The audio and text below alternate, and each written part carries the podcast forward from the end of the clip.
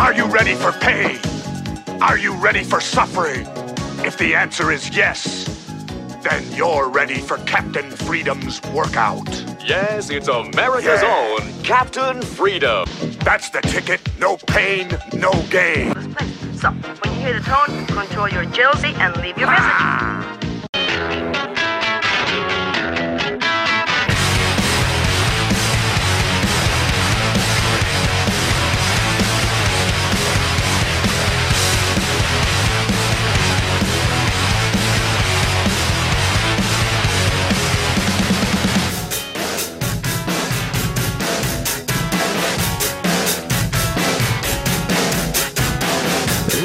Nothing suffocates you more than the passing of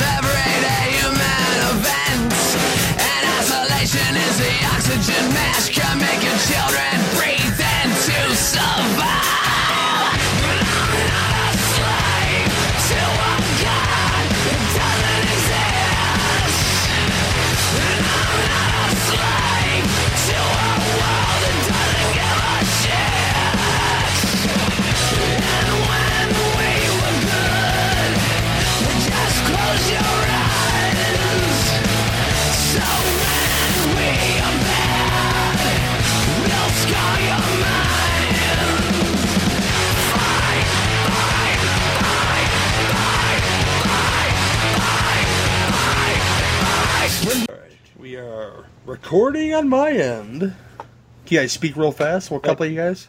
Speak real fast. There I speak go. real fast all the time, mate. Never stop. Australians just run into each other. You never stop a sentence. And we are recording on both ends. Beautiful. So All right. we'll shoot in this in uh, three, two, and one. Hello, folks, and welcome to another episode of the Sin Beef Podcast, episode number eighty-five, if you will. And with me is uh, my regular crew. I'm kind of happy about that tonight. Jeffrey X Martin, how you doing, sir? I'm doing well. How are you doing, man? Doing fine, man. A, little weary, but uh, I'm gonna make it through. Sweet. It's been a long week of casting, and I got another one on Sunday, so that that that, that should be uh, I should be I should be in a coma by like 4 p.m. Monday Sunday afternoon, and not want to edit anything. and with me, she she's weary as well, so so she told us, you know, I, I believe her and everything. Jamie Salmons, how are you? I'm doing okay. I'm glad to be here. I've had a long day and a very long day, and this was the one thing I was looking forward to. So And I feel ma- much better now. And then I made you watch Shock Treatment, and then you know you realized it wasn't yoga hosers, but you know there, there may or may not be worse things out there.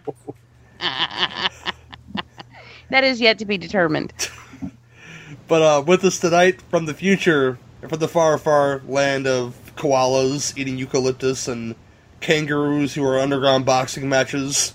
I, I hope these are real things. He has. A, Oh, yeah. yeah. Yeah, he has a show, a new show, which is a, a really nice. I, I really love the short format of it. The Witch versus the Doomsday Clock. Apparently, the the, the world, the end of the world is upon us, and he knows he lives in the future. For Christ's sake, the Witch. How you doing, sir? I am awesome. The future is so bright. I have to wear shades. And you, you are wearing shades. I can see your picture there. Pleasure to be here. Thank you. Pleasure to have you, sir.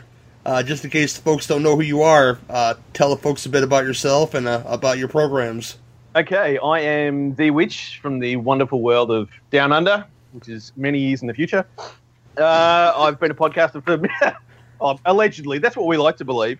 We live in a country where everything wants to kill you. So if you make it to adulthood, you've done well. Sorry. No, it's okay. Uh, I do it. I, sorry, folks. I just got bitten by a ferret. Um, that's actually true. I'm not making that up. So yes, uh, I'm a podcaster. I've been a long-term gamer podcaster for many, many years. I've just moved into the solo format, working on a 10-minute break level podcast uh, about living in the future and finding movies in the junk heap of the future. You can do it on a break. You can do it having a smoke. You can do it taking a dump. It's well worth your time. Those are, that's my kind of my my kind of podcast right there. You know, if I, if I get behind, it won't take very much long to catch up. So, oh my god.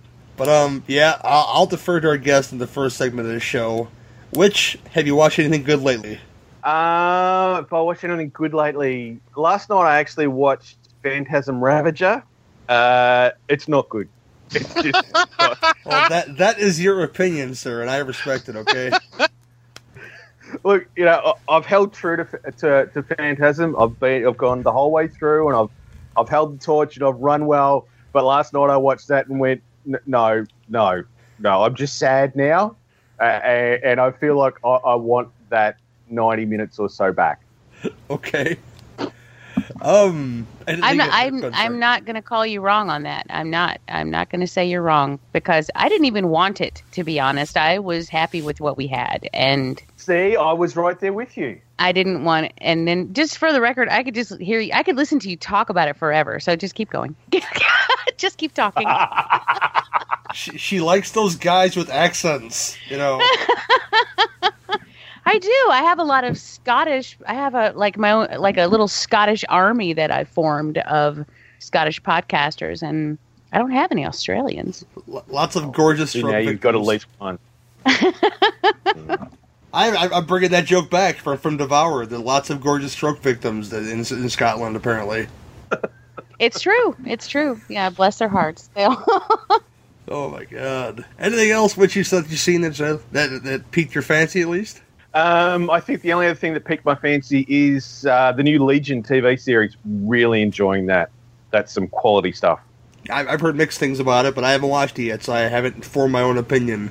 Mm, no, Marvel are actually doing a good job. I think as long as you don't get up on your horse about continuity and everything else, it's actually it's just in itself a good show. Sweet. That's on the FX network then. Well, here I don't know what it's on where where you live. You know, it, it's on FX here as well. Okay. Um, We live in the future. y- y- and, and that's cool. I love that man. Uh, Jamie, what about you, girl? Well, let's see. Uh, we went to see John Wick 2, which I loved.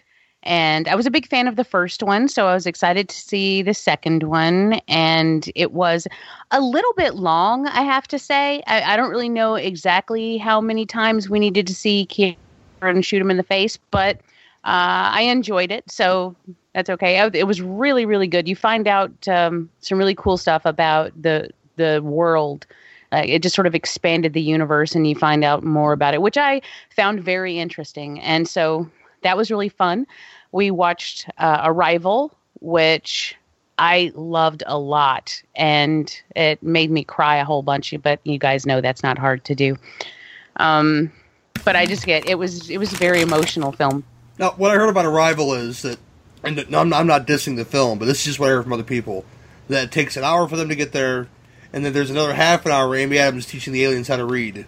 And I, I don't know how, how much truth there is to that, but um, Well, I mean, she does spend time teaching them how to read, I guess. I mean, it's more learning to communicate with them. But I found the whole thing very fascinating and interesting. And then when you really find out why, like what the difference is and why they're here, I thought that was really interesting. It just, I don't know, I loved it. I thought it was great. And so now I sound like Trump. It was great. great.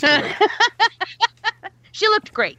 Um, it, uh, it- no, it was really good. And what else have I watched recently? I don't know. I feel like I've done. I don't know. I've been playing Resident Evil Seven. how's that going? That's really. Uh, it's great. I really like it. It's it's fun. It feels in a lot of ways like old Resident Evil, and they're just um, there are no zombies at the like you know like with old Resident Evil, but a lot of the things that you do in the older games you do in this game, and, and it's uh, it's enjoyable. I've had a really good time with it, and that may be all I've been up to lately. Fair enough. X. Yeah, I've not been up to much either. I am, uh, however, addicted to The Path, which is on Hulu. Um, really interesting show about. It's a cult. They don't like to call it a cult. It's a movement, according to them, but it's kind of you get to see kind of how it works on the inside, and then how it works from the outside of a guy who left the cult, but his family is still in it. Really interesting stuff. Um, uh, Keir Dullea is is actually in this movie, and I thought he just disappeared off the face of the of, of the earth. But when you first see him, he's actually lying in a bed and he's bald and he looks just like he does at the end of 2001 and it's really freaky. So so if nothing else, it's worth it just for that shot. It's like, "Oh shit, we went to Jupiter and beyond." Um and yeah, that's that's really about it. I've been busy doing other stupid shit that I enjoy less. Sorry. Uh, as for myself, uh, as for I, s- I ended my sentence and it Were was you just channeling Mike deafening Merriman right silence. it's like I think he was channeling his inner Merriman. That was like, most of us should channel our inner, our inner merriment. Just to, you know, I can't, I can't talk that low though. You I know, was. You have to. Yeah, you have to slow it down. Insert a little more ambient into your personality, and then just think Steven Wright if you really liked movies, because he, he he gets really excited about movies. That Merriman person. And, and, and I do too. Yeah. Uh, yeah. The Partridge Families. Doesn't somebody want to be perfect. wanted? that's perfect. And then you'd give it like a, a thirty second pause, and you go, "Okay." He'll have to do, he'll have to do his own K Billy Super Sounds of the '70s weekend. and that's Paper Lace with Billy. Don't be a hero. Next up, no, I can't do it, but uh, I can't do the voice even if I wanted to. But I watched with the with the with the with not, well, I watched with the NFW crew. We watched Joyride, where, where, where, where, aka Leelee Sobieski's nipples, because that's all in that movie, and that's the only thing to look at in that movie. I, I, I had to find this out the hard way that Joyride is not the Hitcher, but it wants to be the Hitcher. Every car needs high beams. Yes, indeed. But the star of that movie, Leelee Sobieski's nipples, and I'm not even ashamed of this because she just flaunts them Wait, throughout wait, that wait. movie. You're saying that in a film where you have both Paul Walker and Steve Zahn completely naked, and you're saying that the only thing to look at is Leelee Sobieski's nipples? Well, I don't. Well, she I disagree. She show. She doesn't show them bare, but she shows them a lot. Like the director really enjoyed her nipples quite a bit. It really cemented it when they they showed that scene where the CB's in the trunk and the red light from from from yes, the. I know exactly what you're talking. You, you know what I'm talking about because it's there. It, it, it- and it's all over that movie. Oh my god. I'm gonna leave that one alone though. But I almost I almost made a Twitter handle just called at Leelee Sobieski's nipples, but I didn't want to get in trouble. Just just as a joke. But uh and just tweet Trump like random things. Like how do you like your eggs? And we'll we'll see what he says to that. No, nothing political, just just just random questions. I don't know. That's just me. But with the Two Drink Venom crew, we watched Pink Flamingos, and that, that was Willis's. I made it Willis's birthday movie, just to get a reaction out of him. That's a very special birthday. It's a very special birthday, filled with f- filled with disgusting male ass and and and, and singing buttholes. Well, one singing butthole, uh, chicken, you know, fucking, and uh, weird egg women sitting in in, in playpens. But there, there's a lot going on in the movie that uh, that I forgot a lot about in that movie because I tend to cut parts of Pink Flamingos out of my brain after I watched it. So I didn't apologize for it. I knew it was going to be gross out, but you know, I wasn't ashamed by the. I, wasn't uh, disappointed with the reactions of my constituents, and that's what made it fun to watch with a group. You know, so um, Was it Pink Flamingos or is it like Female Trouble or what's the movie where they are? Hmm, I can't. It's I think it's Pink Flamingos because that's where his name is Crackers, right? yes. Uh, when he's like when he goes, "Do my balls, Mama," and oh, with the pliers, or and. I was watching that. I lived in a duplex, and I used to be a. I used to watch John Waters films all the time, and um, I, at this one point, I was watching that, and I lived in a duplex, and we had the volume turned up really high for some reason, but then it just got really quiet, and all of a sudden, you hear him scream that, and I looked at my roommate. I'm like, we should probably turn the volume down before they're like, "What the hell are you doing over there?" Um, fortunately, with our next door neighbor was a also a big John Waters fan, so if he did hear it, he probably understood where it came from. But I, I just thought that was a funny moment. I was like, "Do my balls, Mama." You're going to get two different knocks on the door. If that happens, you're going to get the turn it down or can I join in? Uh, yeah, exactly. And I think honestly, he would have been a "Can I join in?" kind of. so it wouldn't have been that bad. But he was also my landlord too. So let's. I was gonna say let's hope it would go that way, but I don't know if that would be better. I don't know. I don't know what would be the ideal response in that situation. I just learned something new about you. How you doing? Hey, hey. Looking for a rent rebate? Oh damn, Wor- working man. That's that's that's nice. But um, yeah. So, so I've been I've been binge watching some TV on Netflix. Um, is, am I watching Gotham on Netflix? I forget now, but I've been catching up on Gotham. That's still pretty good. You know, Yeah, I like Gotham. It's good. I haven't caught up on Supergirl or um, or, or um, the Flash yet because I'm still trying to catch up on Arrow and you know, a lot, lot of catch up stuff. Uh, but related to Supergirl, I, I, I have been binge watching Glee, and I'm not ashamed of this because I've I've confessed this that I, I've watched that show, but I never finished it. So I'm, I'm deep into season four, which happens to uh, include Supergirl from TV, belting out some tunes. It's, it's not the acting in the show; it's the performances that that, that, that keeps me there. And, and Jane Lynch, but I think she leaves after a while because I've, I've always enjoyed Jane, Jane Lynch and everything she does. Um, besides that, not not not too much. I, I keep making me keep meaning to make it out to the movies to go see some stuff, but but I, I didn't mention it last time. But I did see Lego Batman. And, oh, uh, nice. Lego Batman is a lot of fun, people. For, for for kids of all ages, there's lots of funny references in there from other Batman reincarnations. Uh, Batman so badass. He doesn't have any. He doesn't have a, a an eight pack. He has a nine pack. You know, because oh, Will Arnett's great as a Batman, and I and I, I wasn't disappointed at all. There's there's a scene in the film, and I'll, I'll give away one scene because it's a it's a Vincent Price thing, and it's it's it's a podcast appropriate. Where Egghead is actually throwing eggs at the bat signal, and he he breaks the bat signal, and it's hilarious. You know, there's there's lots of little stuff like that in that movie, and I recommend everybody to go see it. Uh, Lego Batman, and that's about it for me. But um, right now it's time for beefs of the week.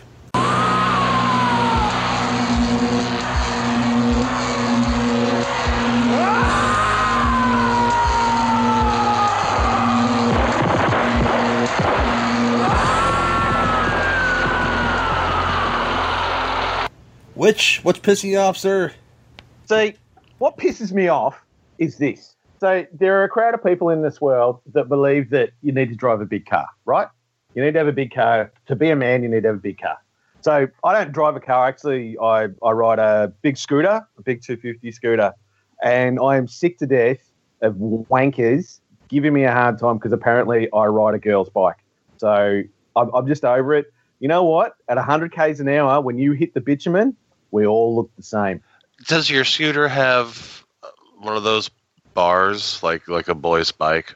I can't remember Ah. what movie because that's what you sit your penis on, and that's how you know that it's it's a boy's bike. Right. So no, the fuel tank on my on my scooter is actually uh, housed underneath. So you you don't so much hump the tank as sit on top of it. Okay. Well, see, if you're actually in something where you actually have the gas tank in between your legs, I don't. That's more badass than anyone who drives a car. See, that's what I said. But I took abuse from a, a road user just the other day, telling me to get off my effing girl's bike. So Wow. uh, I, I well, I, admittedly, I did go back and break his side mirror, but that's another story for another day. Nice.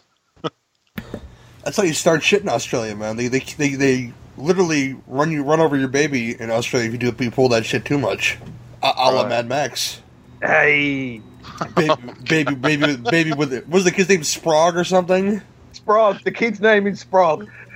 So he has an unfortunate name and he gets run over in the road. That's why Australian thrift stores just have like one baby shoe. That's it, because that's all they can find. Uh, that's all they need. By then, they've lost three or four toes. You know, spiders, rats. Then you pick up the issue. shoe, you wonder what the story is. I wonder why there's one shoe. And you know, this baby had a story. Every Right. baby has a story in this dark city. but not, but not all of them meet the toe cutter. Perhaps they should, X. Come on now. That could be that kid Uh. could be collecting babies like Randall Tex Cobb. Oh my god! Said healthy white baby. Shit, what else you got? we haven't done a Raising Arizona reference in a long time. but with that, I oh, was ask thinking about that yesterday. I love that movie. what Raising Arizona. Yeah, it's it's Yes. a it's it's a good one. I love that movie as well. Nobody sleeps naked in this house, boy. They got freaking And Yodas Yoda's on them and and shit. on 'em. Yoda's and shit on 'em, yes. Nobody's going to buy furniture from a store called Unpainted Huffhines. Oh, I, I can't wait to Raising Arizona on. This is going to be a thing. I'll, st- I'll stick it to Jamie. What's your beef, girl?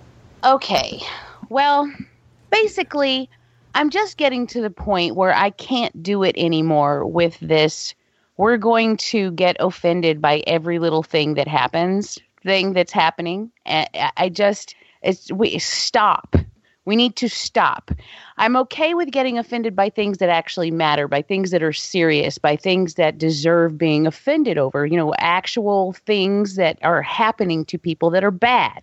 But when you have something just so stupid and then you take it to level 11 and it just it drives me nuts. And so the latest thing is that the UK department store Primark um, was forced to remove a Negan T-shirt from their sales floor because it's the it's the Negan shirt that says "Eeny Meeny Miny Mo" and it has a picture of Lucille on it.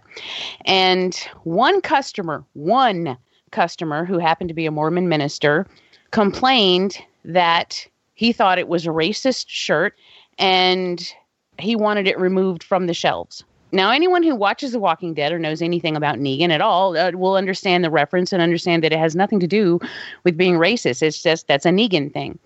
So, one customer, one, complained about this shirt and they pulled all the shirts from their shelves.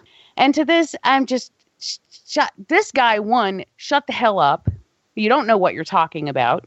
And then to Primark, grow some fucking balls. I am so tired of people pandering to every little thing because before you know it, we're not going to be able to do or say anything, regardless of intent, without someone coming down on you for it. And to me, whenever little things like that get the spotlight and people flip out over them, then things that actually matter, it just it takes the piss right out of them. You can't you it steals the thunder from actual problems that we have and actual issues that need to be dealt with.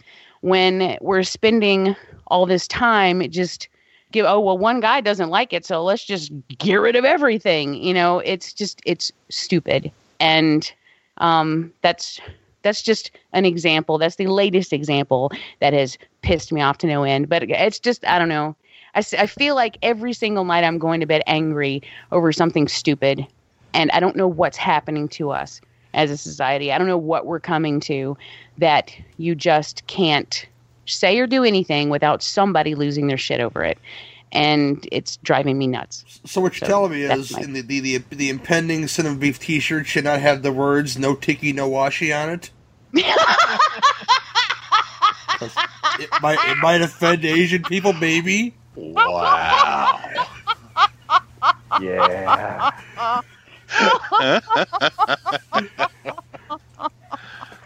Oh, Love you long God. time. Right out. It's just not Yeah, right. stay. Yeah. Uh, no, I mean, it's just, I miss the Lenny Bruces. I miss the George Carlins. I miss the Richard Pryors. I miss, I miss the, the people who just would say whatever the fuck that was on their mind. And it was, it, uh, you know, we just don't seem to have that anymore. I mean, there a couple of times we do. And then, um, I have to applaud them because I'm like, hey, yay for you. You actually have the guts to say something and not worry about somebody coming down on you for it because it, it's just it's ridiculous.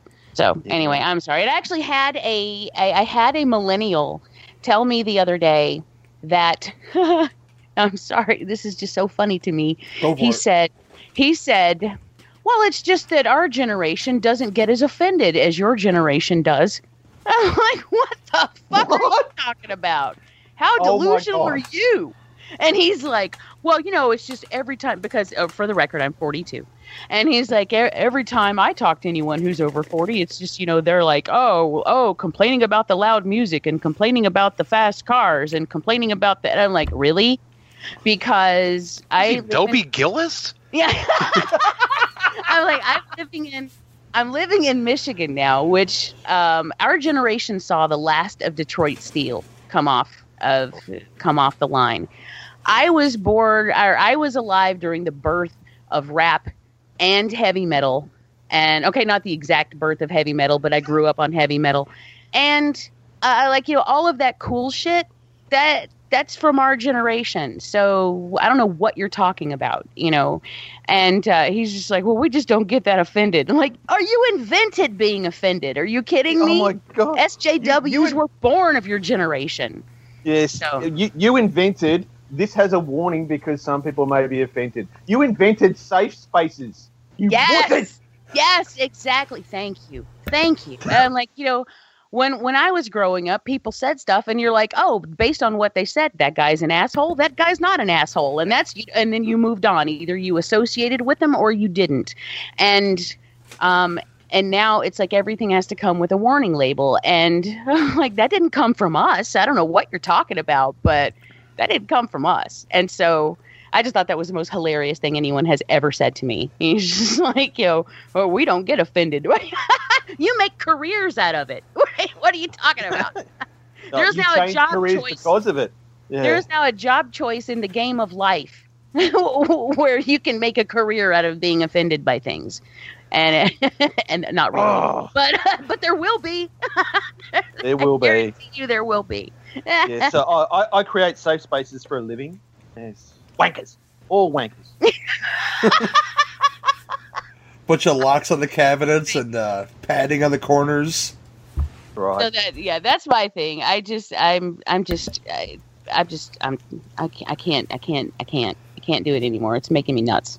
I'm, I'm looking Oh. forward to having a kid one day and not making them wear knee pads or elbow pads when they ride their bike.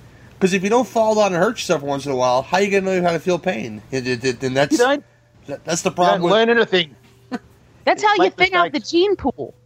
Yes. See, that's why I'm proud to live in a country where everything wants to kill you. If you make it to adulthood, clearly you've got it right. See, that's great. It's like a yeah, it's like a trial by fire just growing up over there. Right. elbow pads and plastic jungle gyms are making kids into pussies nowadays, and th- their parents are pussies, turning the kids into pussies too. And uh, yeah. yeah, It's sad. It's sad. and I'm not saying there aren't bad things that happen. That, but that's my point. Is that is that when we spend so much time, you know, nitpicking over little tiny bullshit that really it, it's stupid, and you're wasting time and resources, then there are actual issues that are not being taken care of because this is what we're spending our time worrying about you know and like there are serious issues going on in this world and we're those things aren't being taken seriously because once you flap your trap about every little single thing no one's going to take you seriously anymore Nope. so i guess that i might be talking about myself now so maybe i'll stop flapping my trap you damn bitch! Get off my lawn. Get off. I'll tell you what. Yeah, I've been watching a lot of King of the Hill too. I can't help these things. But uh, X, how you doing, sir? What's your beef, sir? I just, well, I just want to say to to our our guest, the witch. I've been afraid of your fucking country since I saw a long weekend back in 1979. So I know Australia wants to kill me. I have no doubt of that at all. So. Um, I think the problem that I'm having this time around for the beef is that I think I am Jamie's beef. Um, Uh-oh. well, and the reason that I say that is because I don't know if y'all caught the whole thing about Richard Spencer calling Depeche Mode the official band of the alt right. I bre- I heard th- that's exactly what I heard, and I haven't heard. I didn't go beyond that. That's but I just saw a tweet Okay. that mentioned that he said that. Right. Okay. I started that. I didn't. Well, I didn't say it. I saw a tweet from a reporter for New York Magazine who said that she had just said that. She was like live tweeting an interview or something. And so I posted it on Facebook. I was like, this is hilarious because if you've ever listened to Depeche Mode, you understand that that's not the kind of stuff that they deal in, you know? So, and then I tweeted, I thought maybe he had Depeche Mode confused with Nitzer. Facebook people were saying, well, you know, just because one woman on Twitter says it's news doesn't make it news. I said, fine, I'll just ask him myself. So I followed Richard Spencer on Twitter and I said, hello. Twitter says that you've just claimed Depeche Mode is the official band of the alt right. Is that correct? And he answered. And he had no reason What do you say? To answer me. He said, obviously, I was joking when I said that, but I am a lifelong Depeche Mode fan. That's Huh. it. That's all he said. But that went so far to now where, if you look, um, those two tweets, mine and his, hit the AV Club. They hit Pitchfork. They hit Spin. They hit Raw Story. And it got to the point where Depeche Mode actually issued a statement saying, We are not associated Oh, wow. with this man, and we have no idea what the hell's going on. What did you do? Look, look at the Dude. mess you made. Look at what you did. You know what I did? I no, you're asked. not, my, you're not my beef. I think that's hilarious. I I asked a question. That is all I did. I asked a man that a that many people dislike a question, and I did not ask it in an aggressive fashion because I was I wasn't trying to. I wasn't going to come back at him with some kind of "oh you goddamn motherfucker, give me back my '80s band." You know, anybody can listen to whoever they want. That's and that's the thing. If you do anything public, someone is going to be your fan. And odds are, if someone, if you have a lot of fans, they're going to be assholes. oh, sure. Yeah. You can't, you can't help that. You can't stop that. So, you know, when Depeche Mode came out, it was like, oh, this guy obviously is a Nazi, and we don't, we don't adhere to Nazi uh, policies. I guess is that the word I'm looking for? It's like, okay, that's cool. We knew that, and I'm sorry that you actually had to confirm that. But, but you know, you you you you just you, you can't help who likes who likes your stuff. And I imagine if he if Richard Spencer really is a lifelong Depeche Mode fan, which he appears to be, if you go back through his Twitter, to have his favorite band be like, "Wow, fuck you, we don't even want you to listen to us." That's It is as a fan. I mean, I I cannot imagine how I would feel if Duran Duran got in contact with me and were like, "We don't want you to listen to anything. Just stop listening to our." Okay, you can listen to Notorious. Okay, you are not that- a wild boy. yeah, that's it. You cannot listen to like Seven of the Ragged Tiger anymore. You're done. I'd be like, "Fuck, what did I do?" You know. So I don't know. It's weird. So anyway, this it was a big silly thing, and it got blown up, and now it's news. And but it's not. but it's not news. It's not news. Why is it news? Because everything is news these days. It's- I mean, it's- it's, it's ridiculous. Everything is news. And I had people like congratulating me. You've done well here. Good job. I'm like, how is that a good? I asked a question. Why is this a good job? How have I done any great thing for society? You know, it's Depeche Mode. Jesus, calm down. So yeah, it's it's a weird beef, but I had never been in that situation before where, hey, here's the thing, and then it just got to be a huge thing that went as far as it did. Having said that, if you'd like to buy my new book, it is available on Amazon. Um, so I can go ahead and cash in on these eight minutes of fame. You're, you're kind of like a musical Susan B. Anthony. I'd say with tits, but we're both fat guys, so we already have tits. So you know. Yeah, exactly. That's already been taken care of.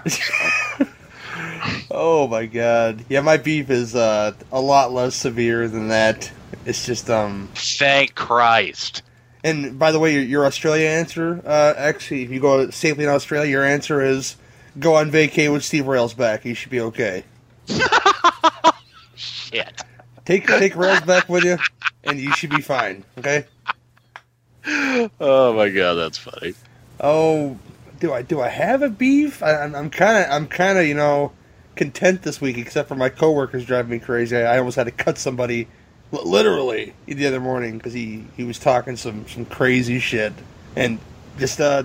P- people like that at my job are just it's early morning, you know, this, that, the other, and tempers flare, you know, and I, so I guess my own beef is my my own guapo, which is uh, my my hot headed Irish ass, not not ass, you know, but my, my head gets too hot and I, I I tend to explode about things. If you follow me on Facebook, you'll see this sometimes. It's like you know, man, fuck this, fuck that, fuck Ti West. no, no, I, I get mad about things when I shouldn't get mad about things. So my my beef is myself, and you know, and. and in this, that, or the other, but I, I don't have too many too many things to be mad about this week or last week or nothing I can't get over, except for the fact that pe- people will go talk their political stuff, which is fine, but I, I will try to change the subject. And if you like that, no. If I'm being delusional, whatever. But sometimes, you know, maybe part of the day, you don't want to hear about that shit. So show low restraint people, and I, I would I would appreciate that amongst my constituents and Republican and Democrat. Yeah, I, I So love- you don't want to have a you don't want to have a town hall meeting? Is that no, what you're saying? no, just- this is the biggest. this is the biggest town hall meeting I have. Is is this program here? Air Right your grievances. It's about it's about politics. That's fine too. You know, I'm not going to tell you wrong. I'm not going to tell you right. It's, it's, it's unless you're acting like violently and crazy, then I'll say, "Hey, dude, calm down." And you know, that sounds very uh, very hipster-esque, hipster-esque, hipster-esque, hipster-esque of me to say that. Hey, dude, just calm down. Because there's a lot of stuff to be mad be, to be mad about in the world, and s- some people have opinions. I have my opinions. You have yours. Just not a lot of them are, are based on fact, and that's where you get stuff like your your Depeche Mode, you know, shit starting yourself, you know, which blew up into something you know much bigger than itself. Because on the social medias we have click clickbait galore. Just like, ooh, you know what? Trump took a shit and it came out sideways. Click here to find out what color it was. And you know what? They'll click on that link just just to see. Wow, he shits. He it's like the Us Weekly of the internet. He shits. He's just like us. You know. I bet he goes to the store and buys bacon, but probably not. You know. but um, yeah, that's that's uh my, my my beef in a nutshell. He should still have a good supply of Trump steaks somewhere in a warehouse packed in dry ice. I don't think he needs bacon. I would hope so. Yes. You know, pumpkin ale. That's not a thing yet, but it's coming. I'm sure sooner rather than later. You get you guys keep that shit, okay? but um, tonight we we are doing our reality premonition show, which is three films, all about reality TV before reality TV was a thing. So they kind of predated that, if you will. You know, uh, we'll um, we're doing uh, Death Row Game Show. That's that's from uh, 80, 87, I think. I, I think so. I know the Running Man's from '87. That's that's another film we're doing, and Shock Treatment is from the the earlier '80s. You can tell I don't have my, my tablet because I'm being lazy right now. But Shock Treatment is uh, the third film we're gonna do.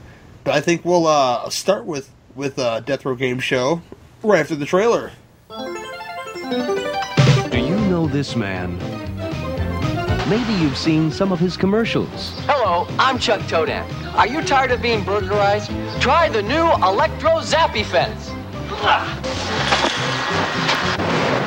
Yes, our ties are made of the strongest material that won't rip, tear, or stretch. We hope you haven't been offended by our little joke. Of course you know who he is. It's time for Live or Die. Now here's the host and star of the show, Chuck Toedan.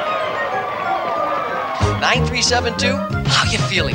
I'm a little nervous, Chuck. Before you lose your head, we'll give you a chance to win some money for your family. I never thought he'd amount to anything. Here we go. Welcome to the wonderful world of Death Row Game Show. Anyone on death row can be a contestant. Man or woman, young or old, I do not discriminate. You killed my mom. She was pretty old anyway. There are people out there who hate me. There are people in here who hate you too. That man had a gun. So does this man. Chuck, do you do you ever have sex with your contestants before they go on your show? The name of this segment is Hunger or Lust. You made it! What a display of willpower! Hand over Murphy, Chuck. I'm proud of you. Death and convicts are beginning to take their toll on me. Oh, but the show is you. 8981, can you hear me? Oh, I can't find any release forms on this convict either. Chuck Toedan wants you to die laughing. Notice how flies gather around 8364, the untreated corpse? But 2275, the corpse sprayed with fly be gone, is fly free. Death Row Game Show, a once in a lifetime experience.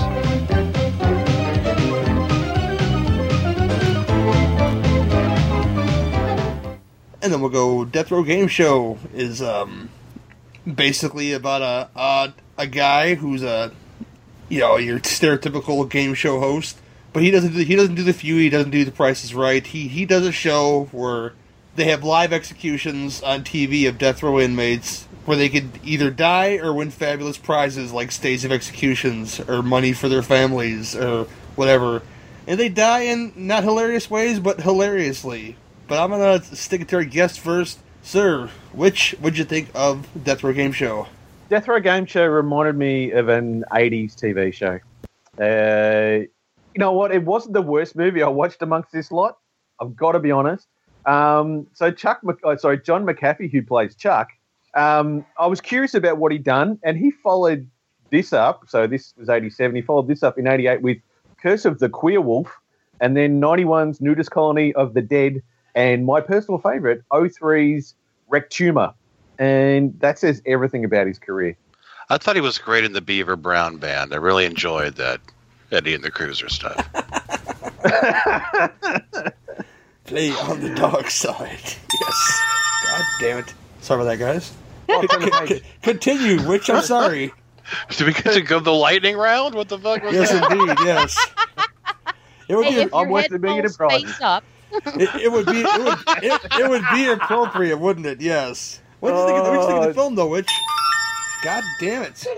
I thought it was good. You thought it was good. Is that the right answer? I don't know. It, could- Or- it could be. It depends. should I answer in the form of a question? Oh my god. So there was stuff that I learned from this movie that was really important. Um, so gang rape is hilarious, apparently. Um, Cur- Curses of the Mummy. I want to see that movie. Um, Chuck's assistant is always on a vibrator break. I thought that was pretty cool. Um it's hilarious when all ladies die. I just got the title of Curses of the Mummy. I when I was watching that because I mean you know obviously he was like goddamn motherfucking shit blah but you know I I just now got it when you said that I'm like oh that was on purpose that's funny I'm not always that slow Uh, but you know, look, it, it wasn't a bad movie. It wasn't a bad movie. It's it's not highbrow. It, it's not for the it's not for the snowflakes. There is no safe place in that movie. And you know, we get to make fun of feminism. We get to make fun of Mexicans. We get to make fun of Italians. Um, I think that was pretty much. Oh, and boobs. There were lots of boobs. And I enjoyed that part. Uh, Oh, and a large a large black man fucking a turkey. That was great. yes, yes. Well, I think he's more dry humping it, but I, I get, I get, I get the vibes there. Jamie, what'd you think of it? I I didn't hate it. I, I didn't. I at first I thought, oh goodness, and then I there were several times when I laughed, and I was like, okay, well, you know, that's not bad. Some of the humor I felt was a little forced and not very funny. And Brian and I were talking about it and said uh, pretty much agreed that a lot of the stuff was would be funny only to the people who made the movie. Um, he said it reminded him of like a high school production, like something he would have made in high school. and I was like, yeah, I, I can kind of see that. Uh, but it overall, I I kind of enjoyed it. I was just like, you know, it's very irreverent. Um, they're just making fun of everything, and I I'm, I'm okay with that. It um it did have its very very funny moments. I wasn't really happy with the. I, I felt like they didn't know how to end it, and that being as short as it was, I was like, well, they just ran out of stuff to do. They're like, and we'll just end it here. You know, it was just it was kind of bizarre, but. Uh, whatever it it was. I'll agree with the witch that it was not the worst thing that I watched for this group, and that's kind of saying something there because it, it's not like it was great. Um, but I was I was entertained and I had never seen it before. So, you know, there you go. Yeah, it was like the commercials at the end. I think was supposed to be part of the movie. They just, like you said, we don't know how to finish it, so we'll just sort of slide them in at the end to say this is what Chuck does now. Yeah. I, d- I will say the like things like the rat poison commercial. I really laughed at that. I thought it was very funny Yeah. because they have the one up. guy. Yeah, yeah, they have the one guy. They're like, oh, we're doing we're having him do this cheese, this cheesy taste test, and then he's like, oh, this is the imitation cheese. He's like, ah, really, it's rat poison, and so then the guy's just dying, and I like that. That was pretty funny. You know, I love the family reactions when their family member was on the game show. And it's like, we don't give a shit that you're about to die, but just make sure you win us some money as you go out. That's, that's, you know, don't leave us empty handed. Um, yeah, it just, it was very satirical in a way, goofy, but, um, I think it, it, it made its point in, in a very silly manner. And oh my God, was it so 80s? Oh, yeah. Wow. Just wow. Chuck was very. Ch- Chuck was like quintessential '80s guy. He had the hair, he had the jacket, he had the whole bit. Can, can I ask a question? Did anyone else notice that in Chuck's bedroom he has a single boob stuck to the wall with a chain on it? I, I Is that what that was? I noticed the handcuffs above the bed, but because he had like two sets of handcuffs, I think, hanging from the bed with the keys like sticking in them. Um, I did notice that the interior of his home was not at all the exterior of his home, and that clearly they only got permission to drive out of the garage when they used the big fancy house because the inside of his house didn't did not go in the inside of the house that he purportedly lived in. So, Uh, um, the same thing can be said of the Overlook Hotel in The Shining. Well, there you go. Uh, so, but, oh, so basically, this is The Shining. That's what you're saying. This is a Yeah. this is a film worthy of Kubrick. There That's you that's exactly what I'm saying, Jamie. I could see his influence all over the place. I do think that it won't be long before we have a group pop up. What the hell is the name of her group? Warm, Warmaf, Warma, Warma, Women Against Anything. Anything men are for. Men are for. Ah, yeah. So yeah, there you go. Yeah, very Kubrick, Kubrickian. There, it it reminds you of that, that line from summer school where Chainsaw and Dave are looking at the pictures, the naked pictures, and they go, "Square butter, triangular bush. This man's a genius," or something like that, somewhere along those lines. You know. oh my God, X, what'd you think, sir? I did read that they had to film the Dance of the Seven Boners 90 times. 90 different Wow, takes why? of that. You need, you need because multiple. of the you need multiple because of the. Kubrickian influence. yes. Oh, oh, never mind. Oh my God, I am slow. He Oh, had- they, they had to get it perfect. Well, first of all, I just I don't know what happened in my head that I thought I was watching. I thought I had to watch Dead End Drive-In, and I got that confused with Death Row Game Show. Um, this movie is not Dead End. This is this is not Dead End Drive-In at all. Uh, Dead End Drive-In is a whole different movie. That's a whole nother thing. Yeah. As soon as I saw fucking Todd Pettengill show up on the damn screen, I was just like, this is not what I thought I was watching. Which is funny because I own Death Row game shows. I don't know what the fuck was wrong with me. Um, I don't know. It's not horrible. It's it's got some very broad kind of Zucker Brothers humor, and I dig that stuff. So I'm okay with that. And again, I can't hate any movie that actually uses the phrase "dance of the seven boners" because I'm 12 apparently. So Aren't we all 12? Deep I down think inside, we're all 12.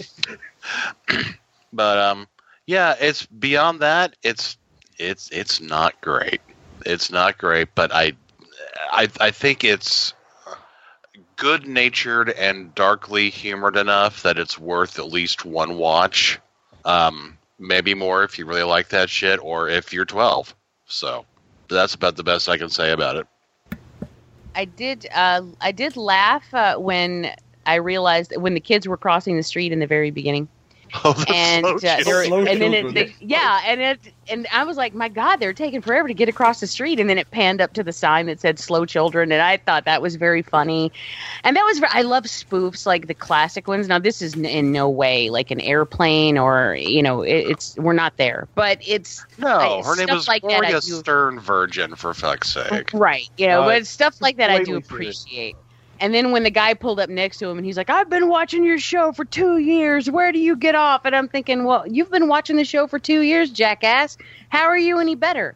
You know, and then, but those are the people I'm talking about. There's like, I'm going to bitch about something, but I'm going to watch it at the same time. So, you know, it's like when people complain about the Kardashians being famous or whatever. And I'm like, well, somebody's watching the fucking show, you know? So, and a lot of people, by the way, are watching their show. So, eh, I mean, it's just it just cracks me up. It's like, oh, why are they famous? Well, because a lot of fucking people watch their show.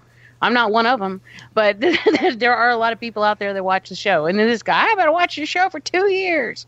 I don't think he sounded quite that ain't that old when he said it. Though. I no, like I think no, I think he did. I think he did. Edward G. Robinson. They're watching your show. See, Yeah, Piece of shit. see? See, Yeah. You dirty rat. Yeah. Uh, you're a piece of crap.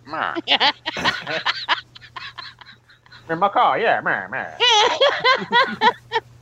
Oh, yeah. I, Gary? I, I, I'm here. I, I'm with you guys, and I thought Death or Game Show was is wacky. You know, as as far as you know, it, yeah, it kind of had that feel of something that somebody will watch on television, kind of like in a UHF kind of way. You know, where they had all those crazy shows on UHF, and people were watching them. This seems like a show that people would watch.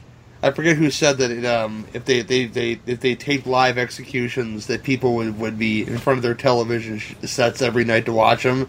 People, Well, they would. I mean, that's what the French used to do. That that was their form of entertainment was uh, was watching live executions.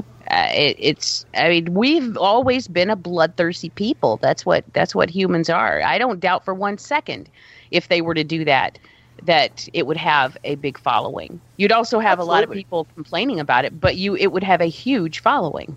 But it's all about community spirit. People come together to see people die. and to place bets on whether or not their head falls face up. That's just you know Yes. that that would be happening. the- Yes. I mean, That's the way people forward. place bets on the Super Bowl as to whether or not the Lady Gaga's cleavage is going to be showing. You can you can be damn sure that if something like this were on television, there would be betting all over the place. I love the fact that it took like three judges to judge if the head landed face up in the bucket. we have the judge's ruling here. It is face up, ten thousand dollars. Thanks, Dad. Uh, Thank you. Um, there, there, You there's- can do it. You can- you can Try do- to flip it. It reminds me of that line from Hook with the, the little girl screaming at Robert Williams, Come on, Daddy, Mommy can do it! You know, shit like that. And uh, that's a totally different film, the Death Row Game Show. But um, I, I, I enjoyed the wackiness of it, and that's all I can really, you know, say that this film's strength is, because that's really what it is, because the stuff that happens in it is outlandish. You, you mentioned the guy, we mentioned the guy dry humping the turkey. Well, the, the, the, that part of the movie is what the, the game was. When he go, this guy's been starving. He's he's lived on bread and whatever for years and years and years. And will he go for the turkey or will he go for the the the, the, the hot woman first? And he looked at the woman. He looked at the turkey. He looked at the woman. He looked at the turkey. He covered the turkey and he starts humping it on live on, on well, it's not live television, but in front of the studio audience. And a little goopy like and um there's there's a scene where um that pointless scene I guess 20 minutes of the film is wasted on this this hitman that's gonna kill him but then it's it's kind of redeemed in a way when when you get his supposed old his supposed mother playing in one of the games on death on live or die I mean or whatever the show is called and um she has to run with two uh two canisters of gasoline through rings of fire to the end and the gag is that she has to put them on this table that has candles on it, but the table is not strong enough to support the cans, so it collapses and it blows her up. A little silly stuff that like that, that makes me laugh, you know. But I can't say it was executed in the best way.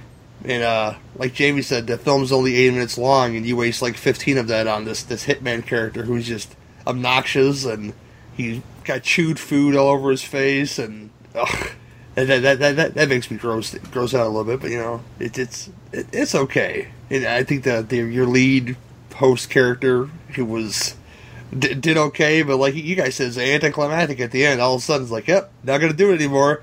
Let's ride off into the sunset with this woman that hates me. Ha ha ha ha ha. You know, yeah, real real dumb in the end. But um, I, I don't have much much more to say about this movie. But um, I'm gonna stick it to The Witch. What is your uh, rating, one through ten, for Death Row Game Show? If I if I use a comparison scale on what what we watched for this, I'm gonna give it uh, a six because I've actually watched it more than once. Fair enough. Ah, Jamie. Let's see. I would say, mm, I, you know, it was. Mm, at times it was a bit of a tough sit, but overall I did enjoy it more than not. So I would also say six. I think. Fair enough. X.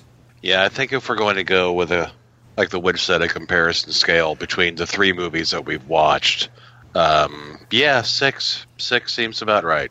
Um, yeah, I'm, I'm right there with the six. Like I said, the wackiness kept me in it, but I feel like this doesn't need to really rely heavily on plot. It just you need a lot of gags, much like in a, a slasher film. You know, how does how does a slasher film survive? You find new and interesting ways to kill people, and yeah, this film, you know, doesn't really pull its punches with the wackiness and the sexism and uh, people possibly getting possibly getting offended by it. Maybe womp womp womp womp womp. Yeah, I don't care if you get offended by it. Yeah, suck it. Ex- exactly. Thank you, sir.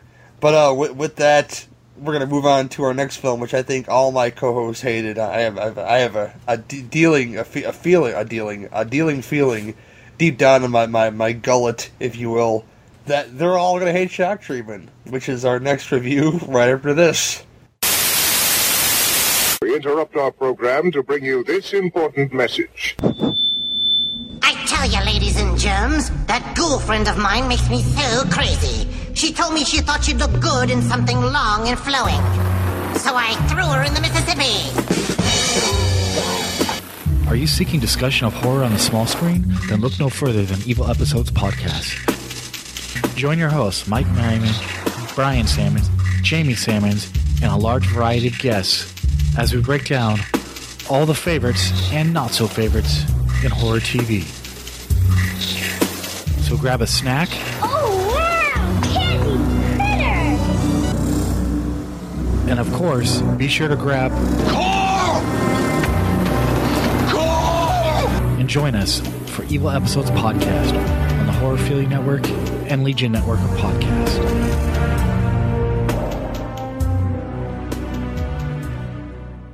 Ah! That's very good. Hello, I'm Dr. Cosmo McKinley. I'd like to tell you about a new film from the gang that gave you the Rocky Horror Show. Oh. Shock treatment. I'm not a locum with no suture myself. I've been a cynic for too many years. Playing doctor and nurse, it can be good for your health. I've seen clinics with those gimmicks in Tangiers. But if you open your heart to a smooth operator, he'll take you for all that you've got. He'll hand you a curse that'll be with you later. It'll shake you the way he takes off, like a shot. You need a bit of. Get you jumping like a real live wire. Need a bit of shock treatment. So look out, mister, don't you blow your last resistor for a vista that'll mystify ya. You're blinded by romance, you're blinded by science. Your condition is critically grave. But don't expect mercy from such an alliance. Suspicion of tradition, so you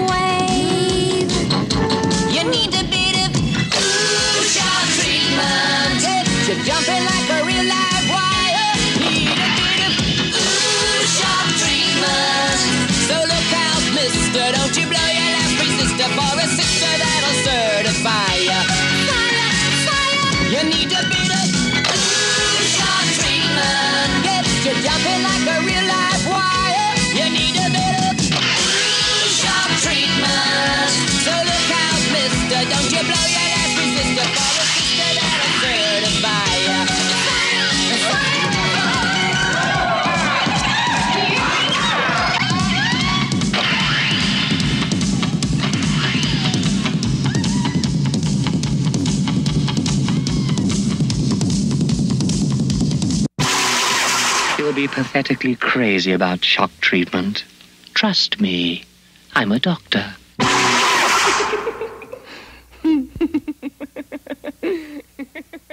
Uh, Shock Treatment, which is the sequel of sorts to the Rocky Horror Picture Show. Um, your basic your basic plot synopsis is this: all all of uh, Denton basically flock to a TV station, I guess whatever they want to, because this is like the only thing to do in town.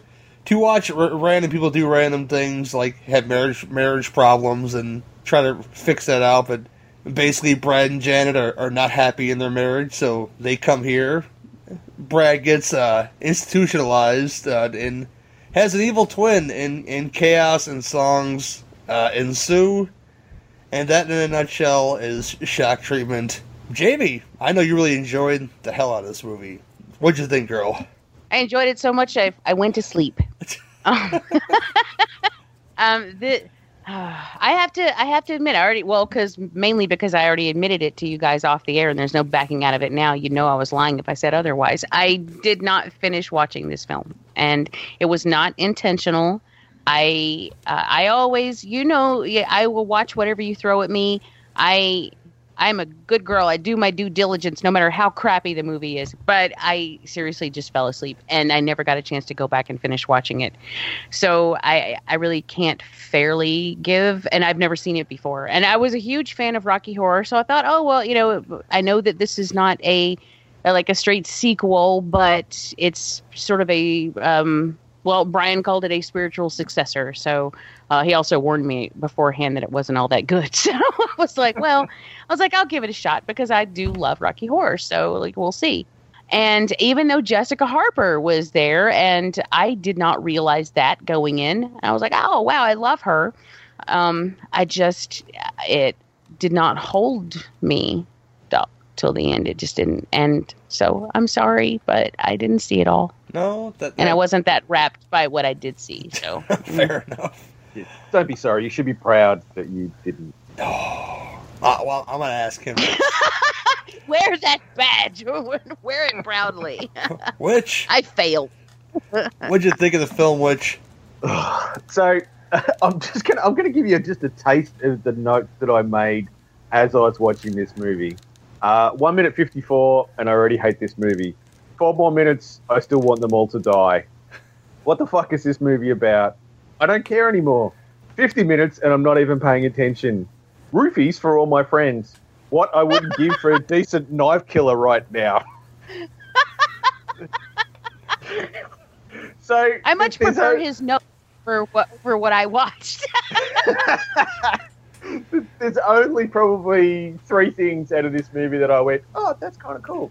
It's got Barry Humphries, who is an Australian icon. Uh, he was Bert. Yes. Uh, it's got Rick. It's got Rik Mayall, and I went, oh my god, Rik Mayall. You know, there was almost there was a little little spark in my heart that said there could be redemption here. I was wrong.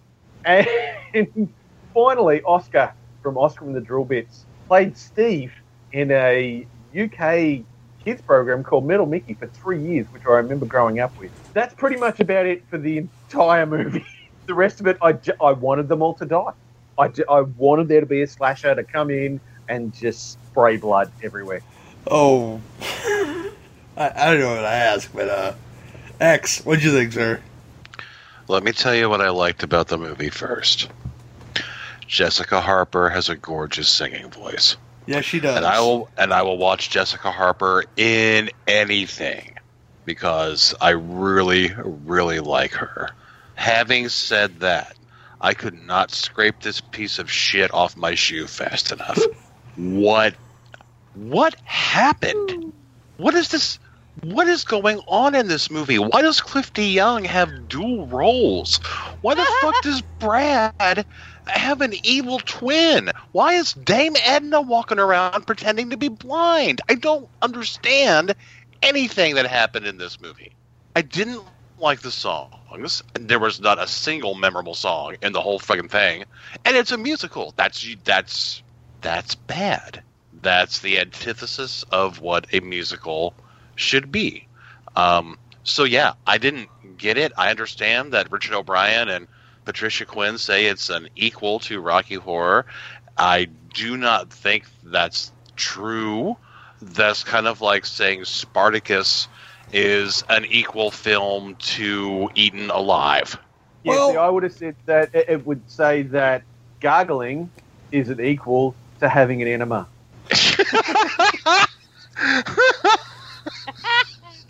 especially coming off of Phantom of the Paradise, where we had a, an astounding example of a musical film to discuss, and also featuring Jessica Harper and her amazing voice. And you, so you go from that to this, and it almost made me hate musicals. And I love musicals, but I was like, God, I can't take this anymore. And I thank you, X, for for I thought maybe I just wasn't getting it because I was tired. And I was like, I'm just missing a bunch of stuff or something. Like it just it's not it's not clicking for me. Something is wrong.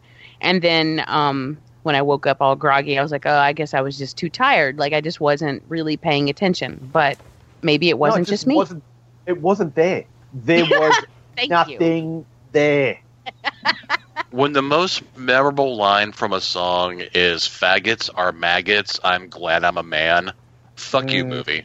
Yes, 80s hate crime. Thank you. well, agreed, agreed. Well, if you It was a, it was a different time. Look, if you listen to no, the no, it wasn't. No, it fucking wasn't. It wasn't that different. Well, if you listen to the scene that came before, it, where basically he, was proud of this neighbor kid, and then they basically told him that he was a big old homosexual who was involved in mass orgies, and the fact that he did it with Mexicans too, th- th- that pissed him off so much. I guess as as a as a Republican and as as a man, he had to go sing a jaunty song while he's mowing astroturf, and you know. Sing about all the stuff a man should be able to do. I don't know the settings that my spark plugs get. That doesn't make me less of a man. That doesn't make me. That doesn't make me a mechanic. I have people for that. You know, to tell me the settings my spark plugs get. Yeah. So now I want you to explain to me why you liked this, Gary. Okay, let me explain some to you guys. Okay, I, I was one of those people that, that would go out to, to the city and go see Rocky Horror at, at least twenty times a year, and that there were there were people there. They know that you've seen them on TV in costumes, dancing around and stuff, and those people are fine. You know, because after a while, you know, you, you kind of became one of those people, kind of like the Kiss Army, but a lot more. I, I want to say a lot more weird, probably about equally as weird, you know. But um, and then you got those people that that, that are there that are kind of like the beer snobs of the Rocky Horror fans that that yell at the audience when they get the cues wrong. And, and just are real elitist cocksuckers, and this is the reason why I stopped going and this is the reason why I got further and further into shock treatment.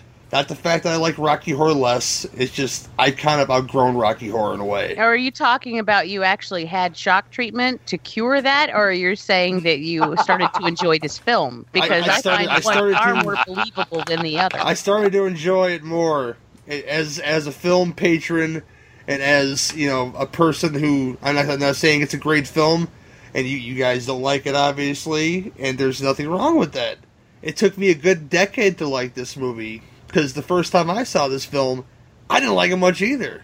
But it, it, it took a while for me to to accept it as something different, and I I, I happen to like you know certain characters. Um, the witch mentioned Barry Humphries as Bert is a real wacky character to me because he's just out there, and I, I love the fact that they have this live television audience that's willing to spend the night in the studio because they have nothing else to do to sit through this boring shit like Denton Vale and Brad sitting sitting inside of a cage for no good reason. He he's not he's not he's not sedated you know he's not sedated or anything. He's just kind of sitting there being angry with a with a mouth gag on himself. Um, I love the fact that, that Nell Campbell doesn't wear much in this movie. That that that that makes me happy. You know, in, in other regions. Yeah, I, I will agree with you on that. I did have a note that just said nurse. Um, but Nell sings, and that's what ruins it. Yeah, she does. She does, and I, I, it, I, I've said this about Rocky Horror too. You know, it, it it's all fun and games till Nell starts to sing, and then my my boner deflates just slightly. Not bad, not severe, but just slightly. You know, because she's got that. One that- went into hiding, but yeah, but then you get you know those random, especially there, there's one scene where she's like climbing on Brad's cage, and all you see is you know everything. It, might as well be all revealed because you see everything. And um, I don't mind some of the songs in this this movie, but I, I agree that some of them are, are, are not very good. If I had to pick a favorite song, it, it, it'd be the Oscar Drill and the Bit song, the, the um, Breaking Out song towards the end, because I happen to like the house band. I thought they were they're a cool bunch of kids. Yeah, and I, I hear they still perform certain places, kind of like Otis Day and the Knights from Animal House. They still perform places too, you know. Um, uh, Cliff DeYoung was was okay. If you guys want to hear some, a real short interview about this, you could listen to the Projection Booth way old episode about shock treatment, where uh, I think he gave Mike like seven minutes of his time and just said, "Oh, I gotta go." I was like, "Well, that, that's kind of shitty," you know, but whatever. But see, Cliff DeYoung is always okay. He's always just okay. Yeah, I never, I never thought they ever had like a like a breakout performance or anything. Yeah, I mean, when the best thing he ever did, I think, was Pulse. Pul- Pulse is kind of great. Yeah. I, I, I gotta say, for for a movie about you know what this electricity's doing funny things, it, it's a pretty decent flick because that's all that film's about. It's never That's the real shock treatment, right that's there. the real shock. That's the real shock treatment. Gonna burn her in the shower and shit, man. You know. That's right. Oh So many Lawrences. yeah, so so many Lawrences, so little time, right? Um, but all in all, you know, the, I, I've heard them having different plot, different plots for this movie that they were gonna do. There's a song in the movie. I'm I'm looking for trade, which has nothing to do with the plot whatsoever, but it had to do with another subplot that they were gonna make but didn't do. So, if anything, cut that song out because it's it's not in context with the film, you know, which could be an argument about a lot of stuff that's going on in this film. It's not in context with the film. Um, uh, negative stuff. There's, a lot of negative stuff about this film. Nobody gave a shit about shit about Ralph and Betty before. Why would they care now? Um, well, there's there's other stuff too, and you know, I I I I, I, shine a, a a light on this movie and carry a torch way more than I probably should.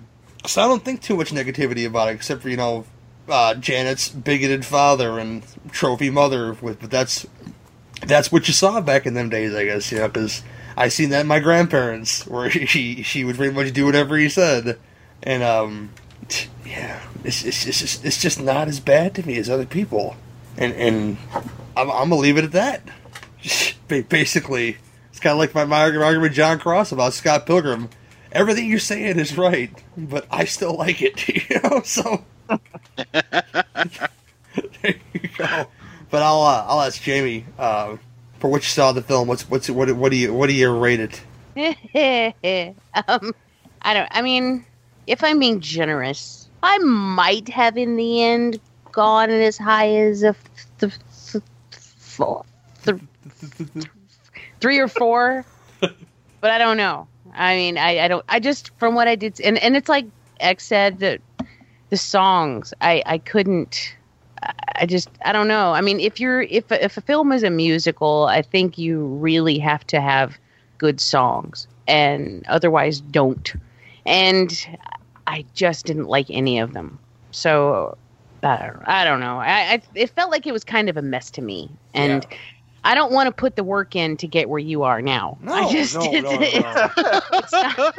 I mean, it's not worth it to me.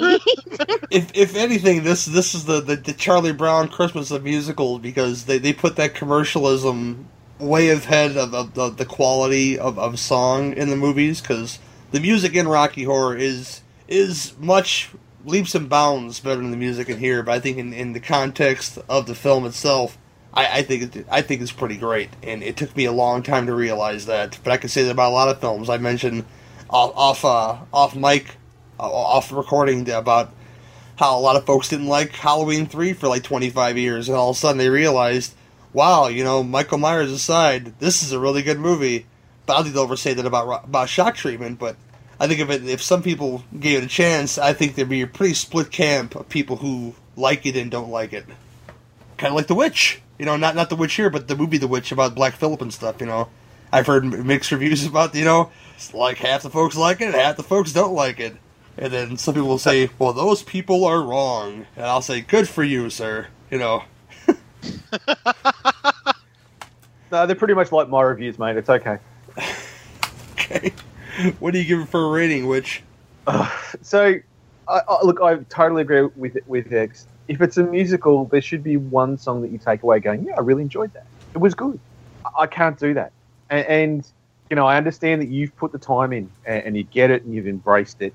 And the more I, I listen to you go, you know, really express your love for it, I thought, for me, this sounds like hardcore S and M. You know, you talk to people that are doing it, and they're totally committed. But it took them a long time to get there. And, and right now, I, I'm not willing to put a live chicken up my ass, so I'm going to go with the three. Oh, that's perfect. That, that that's uh, a that's a perfect analogy, which I, I love you for that, brother. Hey, call me when you get to that point, though. You know, no nobody starts out just nailing their scrotum to a two by four. That's it. you gotta work up to that shit. You got to commit to it. And you know what? I'm just too lazy. I'll just stick with one feather. Yeah. Oh, X. Um, I'm interested by you using the phrase that you outgrew Rocky. Um, I think it's interesting because I I'm not sure that I ever will outgrow Rocky. I think that there have been, if if you look at the subgenre of weird musicals, you know, I think there are a couple of them that I think are are as good as Rocky or close to it. Um, shit, I love Repo to a horrible fault. I love Repo the Genetic Opera. I love Cannibal the musical almost as much as I love Rocky. Um, Oh, I was about to say there is no sky is blue and all the leaves are green in this in this movie. You know, like right? To this day, that song will just I'll just be walking around the house and be like, "The sun's as high as a baked potato." You know, I didn't get that from here. Yeah, it's just it's it's not there. Even that that the final song where they're getting into the car and they're escaping, they had you know that could have been like the greased lightning of of shock treatment. It just did not didn't happen, and the songs didn't really serve to advance the story that much. So, and I, I think that's really where my big irritation lies. If you're going to have a musical, have some decent music, make it a musical. So I'm I am giving this a two simply for the presence of Jessica Harper and Barry Humphries in the same film. Here, here's mine. It's probably the highest rating on the show, and uh, it, it's it's well, not for for all the movies. I'm sure the next movie is going to be much much higher for me. But uh, treatment of, the, of a film eh, of, of a film, and, and Lewis says straight. I, I didn't outgrow Rocky in a sense because I could go watch Rocky right now. You know, put it put it on mute and, and really enjoy myself. And by the way, if you're, you're in Dallas, you're, you're lucky. We're lucky. We're, we we should all be so lucky. You guys get a, a five uh, cast reunion at Dallas Fan Expo. You get Meatloaf, Tim Curry, Bostwick, Little Nell, and Patricia Patricia Patricia, uh, blah, blah, blah, Patricia Quinn. uh, all in one place, which is pretty amazing because the Meatloaf never does shows. So if you're ever in, you're in Dallas, I think it's in May. Go go to Dallas Fan Expo if you're a big Rocky fan. You can go uh, go see Meatloaf for the first time. Go go visit with him. You know. Um, but yeah, as, a film, it's, it's it's it's not it's not the best, but I, I think that it's worth. I'm not even saying it should be in the pantheon of those great midnight midnight movies that Rocky's in with you know El Topo, which is a film I just don't get, so I don't like it. You know, if I don't understand it, it must be stupid, right? You know, because that, that's how this country works, right? Or It frightens me. yeah, it frightens me. Therefore, I must destroy it. I don't like this person. Much like Australia, funnel right, kill it spiders. Fuck that. Kill it with Oh, fire. come on. Funnel webs are easy. It's the jellyfish with the ten foot long tails that bother me. Nah, you should only worry about crocs because they'll eat you whole. Jesus Christ. But yeah, the, the the cast is fine to me. I I, I like the the the, the, um, the idea that mu- much like all these movies that Americans and will watch anything. I mean, this is small town USA, Denton, and they, they have a whole loyal group of people who are willing to check themselves in to to Farley Flavors Mental Hospital at the end, j- j- just to, to be a part of, of something that I guess their mundane lives will not offer. Which which which makes you wonder if this is on a weekend because these people are unemployed otherwise. I guess, and I guess it gives us something to hope for. You know, to be a part of the, the, the new Messiah's mental hospital slash church slash fast food empire. I, I, I don't know. It's it's the whole idea of Farley Flavors, which this is the most clean cut you'll ever see Cliff DeYoung, so that's a positive thing because he has slick back slick back hair and wearing a three piece suit in this movie, singing the songs about you're not looking at a king, you're looking at an ace. Which yeah, I, I wasn't overly impressed, but he's uh he had a swastika logo with, with the five Fs going on there. That was kind of weird looking and obvious and whatever. But um, shock treatment of the film is is not as good as Rocky Horror because I I'd be I'd be lying to you if I said this. But I think that it's worth a view or three or four just to see if you could take it all in. I'm not saying I'm a better person than you. I'm just saying I like this. I like a lot of dumb things. So my tolerance for idiocracy and, and, and simplicity at the same time is, is is is pretty pretty high.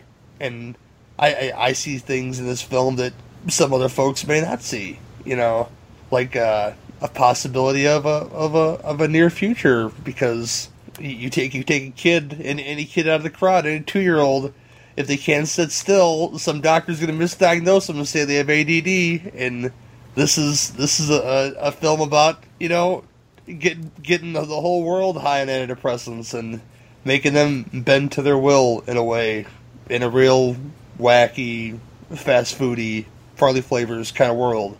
And uh, I, I appreciate it for that. so, with that, I give it a uh, six out of ten. I'll give it that. Same as Death Game Show. that was All very right. that was very exhausting. that was eloquent. That was eloquent and very well stated. I, I appreciate well, that. Well done, sir. Well done. Um, but yeah, we'll we'll move on to our next feature, which is probably the one we're all gonna dig the most. I, I'd imagine if, if they're anything like my, my how my brain works in the '80s, we we all dig this movie, which is the well the the Richard Bachman scribed, Paul Michael Glaser directed. Is that is that correct yet? yes, indeed. The Running Man It is. from 1987. Right after this. Did you ever see a film at such a young age it left you traumatized with cinematic wounds? Ah, necrophilia. Ah, ah, ah. It's a dead issue, man. Don't don't push it. Cinema Psyops is a weekly podcast documenting an ongoing experiment on the mind of an unwilling test subject. No one should have to watch this movie. Oh, no one should have to watch this. No one should have to watch this movie. Surprisingly, it's not a topic that a lot of people really want to tackle. I'm shocked, prudes. I know, really. Right? It's the next sexual frontier that no one wants to explore. I am, in the most sincerest of senses, disappointed in you. It takes a powerful goddess like Connie, jam her arm down the monster's throat and kill it. Oh, I'm still tripping out over that. Even as a kid, I was like, I gotta find a girl like that. Every week, I, I get a new look of disappointment that I never thought I could get out of her. Unimaginable. At 12 years old, you should not be watching this movie. Obviously. At 13, you should not be. 14, you shouldn't be. I'm not entirely sure even 17 year olds should be watching this. Just because you're offended by something doesn't mean that you have the right to demand that it doesn't exist. Watching this film again, I had all of this like little nerd glee with everything that kept Little popping up. history all Yeah, popping up at you. So I totally loved this film. Hey, I know why you you know couldn't see that. It's because your brain's warped from watching this shit at 12 years old. Yeah, this is this is a rough movie. I told you ahead of time when we were getting ready to do it that it was. How gonna a did you rough watch one. this shit at 12? Because physical wounds heal, cinematic ones don't. Listen to Cinema Psyops. In the year 2017, an innocent man accused of a crime has a choice hard time or prime time. Sensational. Perfect contestant. I want him. He must pay or play the running man. On your mark! I'll be back.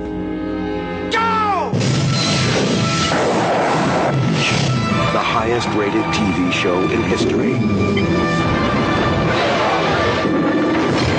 Guess they want us to stay. It's a game between life and death.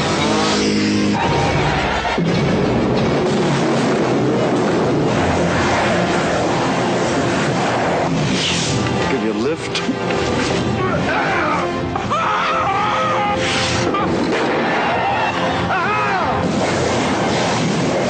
Arnold Schwarzenegger is the running man.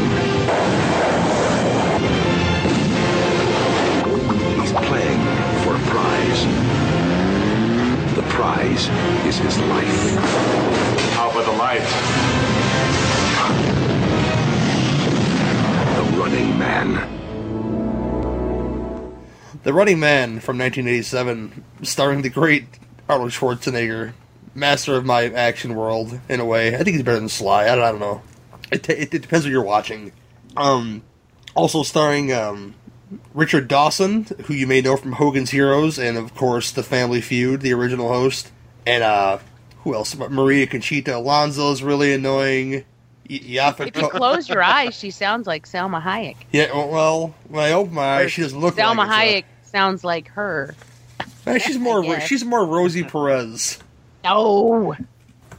No. Mookie, damn! I can't do it like her because I'm not Latin or nothing like that. So She does say re-education. re-education. Re-education. She she she, she has uh, random bouts of Spanish too. Mhm. This also stars uh, that fat guy from from. I have that sometimes. I have to take a medication for it. take a medication. that fat guy from Stir Crazy's in this movie. The, the, the, the, their prison mate playing Dynamo. Uh, Jim Brown, Jesse the Body Ventura, Yaphet Kotto not talking about aliens. Mick Fleetwood for some reason. The, the, the, this this weird cast goes on and on. Weasel Zappa. Dweezil Oh. Zappa, yes. That's the guy who sang Down in the Valley in Stir Crazy? Uh, yes. I didn't even recognize him. Oh, yeah, wow. Van Lidth. I love it. I love that when he sings Down in the Valley in that movie. He did like I three things. Stir Crazy in a long time. He did Stir Crazy, uh, moving with Richard Pryor as well, and this. I think that was it. He He did. did Alone in the Dark. yeah, yeah, that too. He died young though, I think. Yeah, he did. Very young. But uh, this movie is about uh, a, um, a former cop who's wrongfully accused of killing a lot of people, who escapes from a, a, a work prison of sorts with Yaphet Kotto and their skinny scientific friend, only to be caught by Richard Dawson, who who runs this game show where, where convicts run through this course, being chased by stalkers, if you will, with random names and cartoonish action and I forgot to mention Professor Toru Tanaka is in this movie as well. But um he's pretty great. You gotta say the professor though, or else it's not official. But um I'll ask X, what do you think of the running man, my friend? I think The Running Man is a movie that succeeds um, on the strength of its characters. Unfortunately, not the main ones, because Ben Richards himself and the, what the fuck was her name? Marla in the movie? I don't even remember. uh, Maria Conchita Alonso's character are both just really one dimensional and, and boring as fuck. Schwarzenegger's good. I'm not going to open fire on unarmed civilians. Oh, okay, whatever. We didn't think you were actually gonna because you're fucking Arnold Schwarzenegger at this point, 1987. You never do anything wrong. um, it's the it's the stalkers that make this movie just really fun to watch. It's guys like yeah, like Sub Zero and Buzzsaw and Dynamo. and it's funny because a lot you can compare a lot of the Running Man television show. Um, the the stalkers basically have old WCW wrestling gimmicks. Yeah, yeah, they kind of do. Yeah. And they even it even has Jesse Ventura as Captain Freedom for crying out loud. So as somebody who really enjoys that terrible shit, which yes, I guess now I'm saying that old WCW wrestling gimmicks were better than shock treatment because I really enjoyed the, the wrestling gimmicks. Um, that's that's where the movie really succeeds for me. I mean, Erland Van Lidth with basically wearing Chris Jericho's light bright jacket with a clear plastic light up mohawk. That's some great shit. Sing, singing opera and shooting sparks out of his hands. Right? That's Sing- beautiful. Scream, scream if you love Dynamo. That's some great stuff. Jim Brown is Fireball, just walking, just a human flamethrower. and even then, it's like the writing is so flat in this movie, but the stalkers really just kind of make it rise above that. Even when they have to do dumb things like, like when uh, Fireball gets killed and um, they they pull the they pulled the gas line out of his flamethrower, so it's like spurting gas or you know whatever kerosene everywhere, and it's obvious that that's what's happened. Yet Jim Brown actually sits there and screams twice, "My gas line! My gas line!" We know. We understand what just happened to you. We saw it. You don't have to keep saying that. But, you know, I don't know. It's a Steven DeSouza or D'Souza screenplay, and he's probably done, I don't know, one great movie, and the rest of it's just been like, eh, okay. So it's it's it's fun to watch, but not for Schwarzenegger. It's fun to watch for everybody who's not Schwarzenegger. Um, which? What'd you think, sir? You know what? I'm right with X on this. You, it, while it's about Schwarzenegger and, and Amber, um, they're not the, the reason to watch it. The Mrs. McCardle is a reason to watch it because he's one mean motherfucker. And There's no. Oh, by the way, there's no way her name's Amber. Give me a fucking break. No, no, Amber is not her name. But look, I I don't care who you are. Old ladies that swear are funny. They're always funny. Yes. Um, yes. You know, it's always good. Um, you know, Buzzsaw. All that's a the the pure and the pure WD, WWE. You know, value of it. You this saw is part of me, and I'm gonna make it part of ye. Just that. I I was loving it. Uh, Arnie's there giving a bit of ah, and the whole thing is just you know I'm worth a million in prizes. Yes, yes. I I was cheering. There were just there were some weird things. The whole you know fake news. I'm there going, well, that's happening right now. That's right now, right? The whole world's turning to shit. Fake news. We're all above it. Six dollars for a coke. Oh, wait, I pay six dollars for a coke now. And where did Amber hide? The, the uh, that's still a question. All right, where did Amber hide that? I'd imagine her lady parts. Ah, you just don't know. You just don't know. But I I think the one thing that really made it for me that, that I went, I'm fully committed to this film, was the very serious funeral dances. What was that? That the end where they're when they're actually talking about you know the deaths of the stalkers and they have funeral dances. Oh yeah, those, those, those solid. I don't know if that was the solid gold dancers, but they might as well have been. Paula Abdul. That's what we kept calling them. Yeah, Paula Abdul actually did choreograph that. See, there you go. See, uh, well, that's the thing here. The funeral dancing. We do that quite a bit. There's a lot of funeral dancing, and you know, I, I, I know every funeral I go to, I, I expect to have funeral dances. Uh, I've got it written in my will that I want funeral dances. It all depends on what kind of music you listen to when you were alive. Also, like if they were a country fan, there's funeral line dancing. Sure. You just kind of lift up the coffin if you're a pallbearer, and just kind of you know boot scoot boogie it out to the to the hearse. It's it's it's it's beautiful. That's what it is. Mm, mm, mm. So they're The other Jewish. thing that I They're Jewish as well, then X. Or they're, they're lifting the body up in the air, dancing around with it. Is that a Jewish custom? There there are a lot of things about me you don't know. But yeah, um, let's just say Fiddler on the Roof sometimes has two meanings. Oh boy. Wait, again, we're back to the chicken. Um, Sven. Sven is Sven uh, Ole Thorsen, who is Thorgrim from Conan. That in itself makes it a film worth watching. Yes, Sven-Ole Thorsen's in a lot of things, especially Yeah. Arnie films. Yeah, he's in a heap of those. So you know that was made it awesome. This whole movie, uh, it, you're right. It is. It's about the one-liners. It's about. I want to be a stalker. I've got to be honest. That's my that's my dream job. Um, and it's about the opportunity to be seen in rerun. Yeah, well, definitely. Um, Jamie, what'd you think, girl? Yes. Uh, I really like this film. I've seen it a bunch. Uh, this was one, I had this old roommate, and I had an entire list of movies that she'd never seen that she was supposed, like, I, that I deemed that she should have seen. And this was one of them.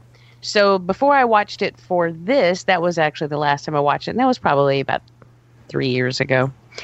Um, I just I I really like this, and I can't believe I never considered how much it reminds me, or rather, how much slashers reminds me of this film.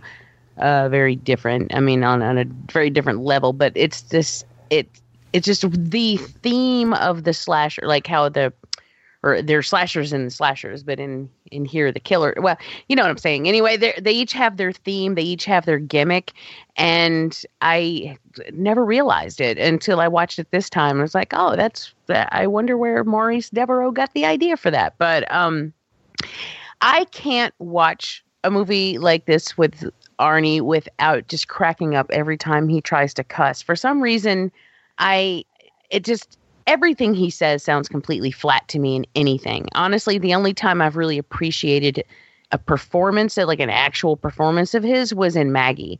Um, but whenever he does like action films, it, he just comes across so flat all the time.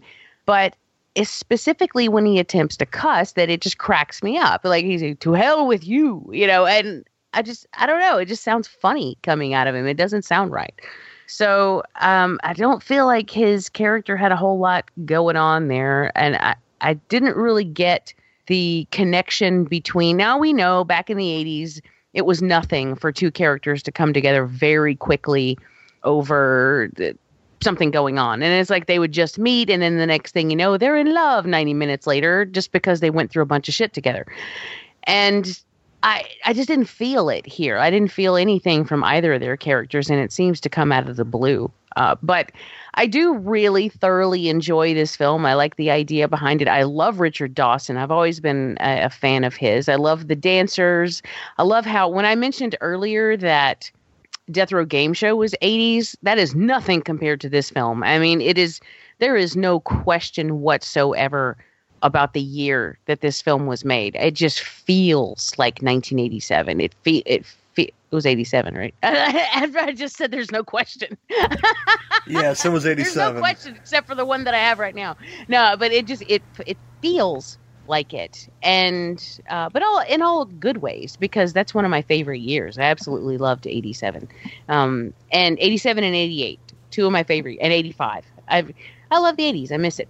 Um, but it just it captured everything just so perfectly, I think.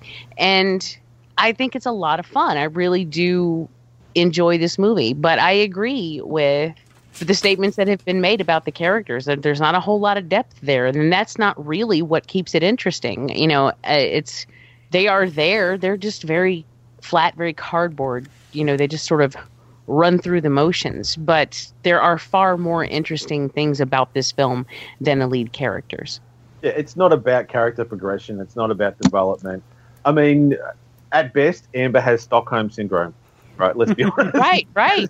you know, and one of the things that there's a scene where they walk through the airport and he's got hold of her by the neck and he's I can snap your neck like a chicken. Now, which is great. And you're going, okay, she's in serious peril. At the very end of the movie, when they walk out together, he grabs her neck the same way. That's just weird and wrong. But hmm. I didn't even think about that until after I looked at my notes and went, I actually wrote that. That seems weird and wrong. The rest of the movie, I was laughing. You know, where does where did Dynamo's pants go? Why is he walking around with half of his suit on and no pants? What? Why does that happen? Who cares? It's funny. it is funny. He's got a battery up his ass that makes it more funny.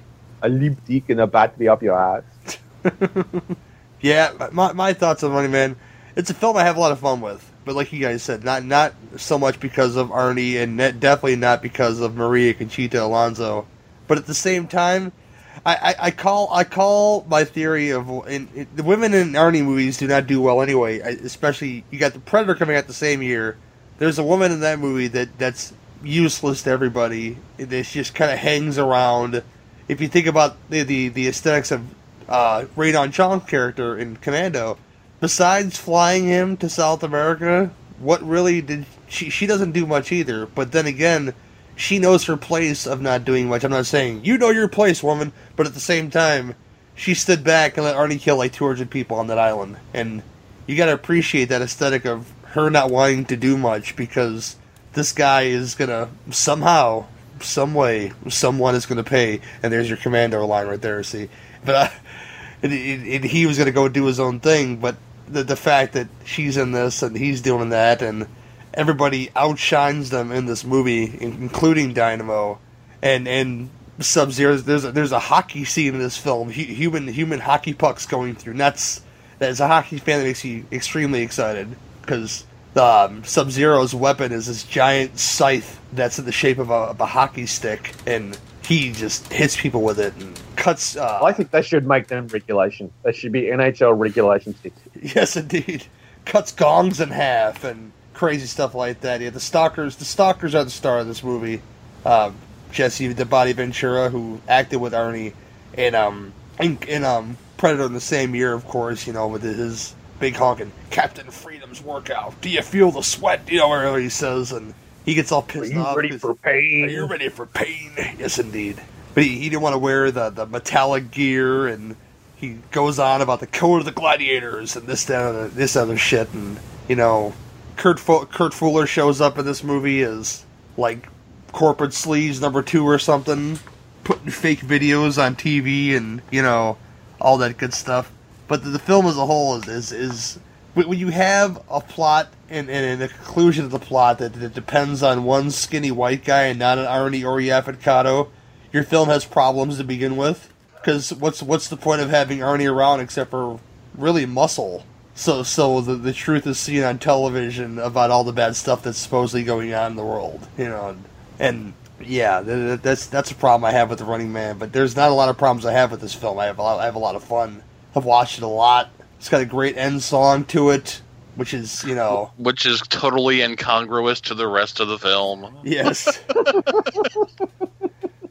we can't have all songs like the Turtle Power from from the Ninja Turtles film, which tells That's you right. the whole plot of the movie in a song. You know. They they can't all be "It's a Long Road." Yes. Bye bye, Paul Walker.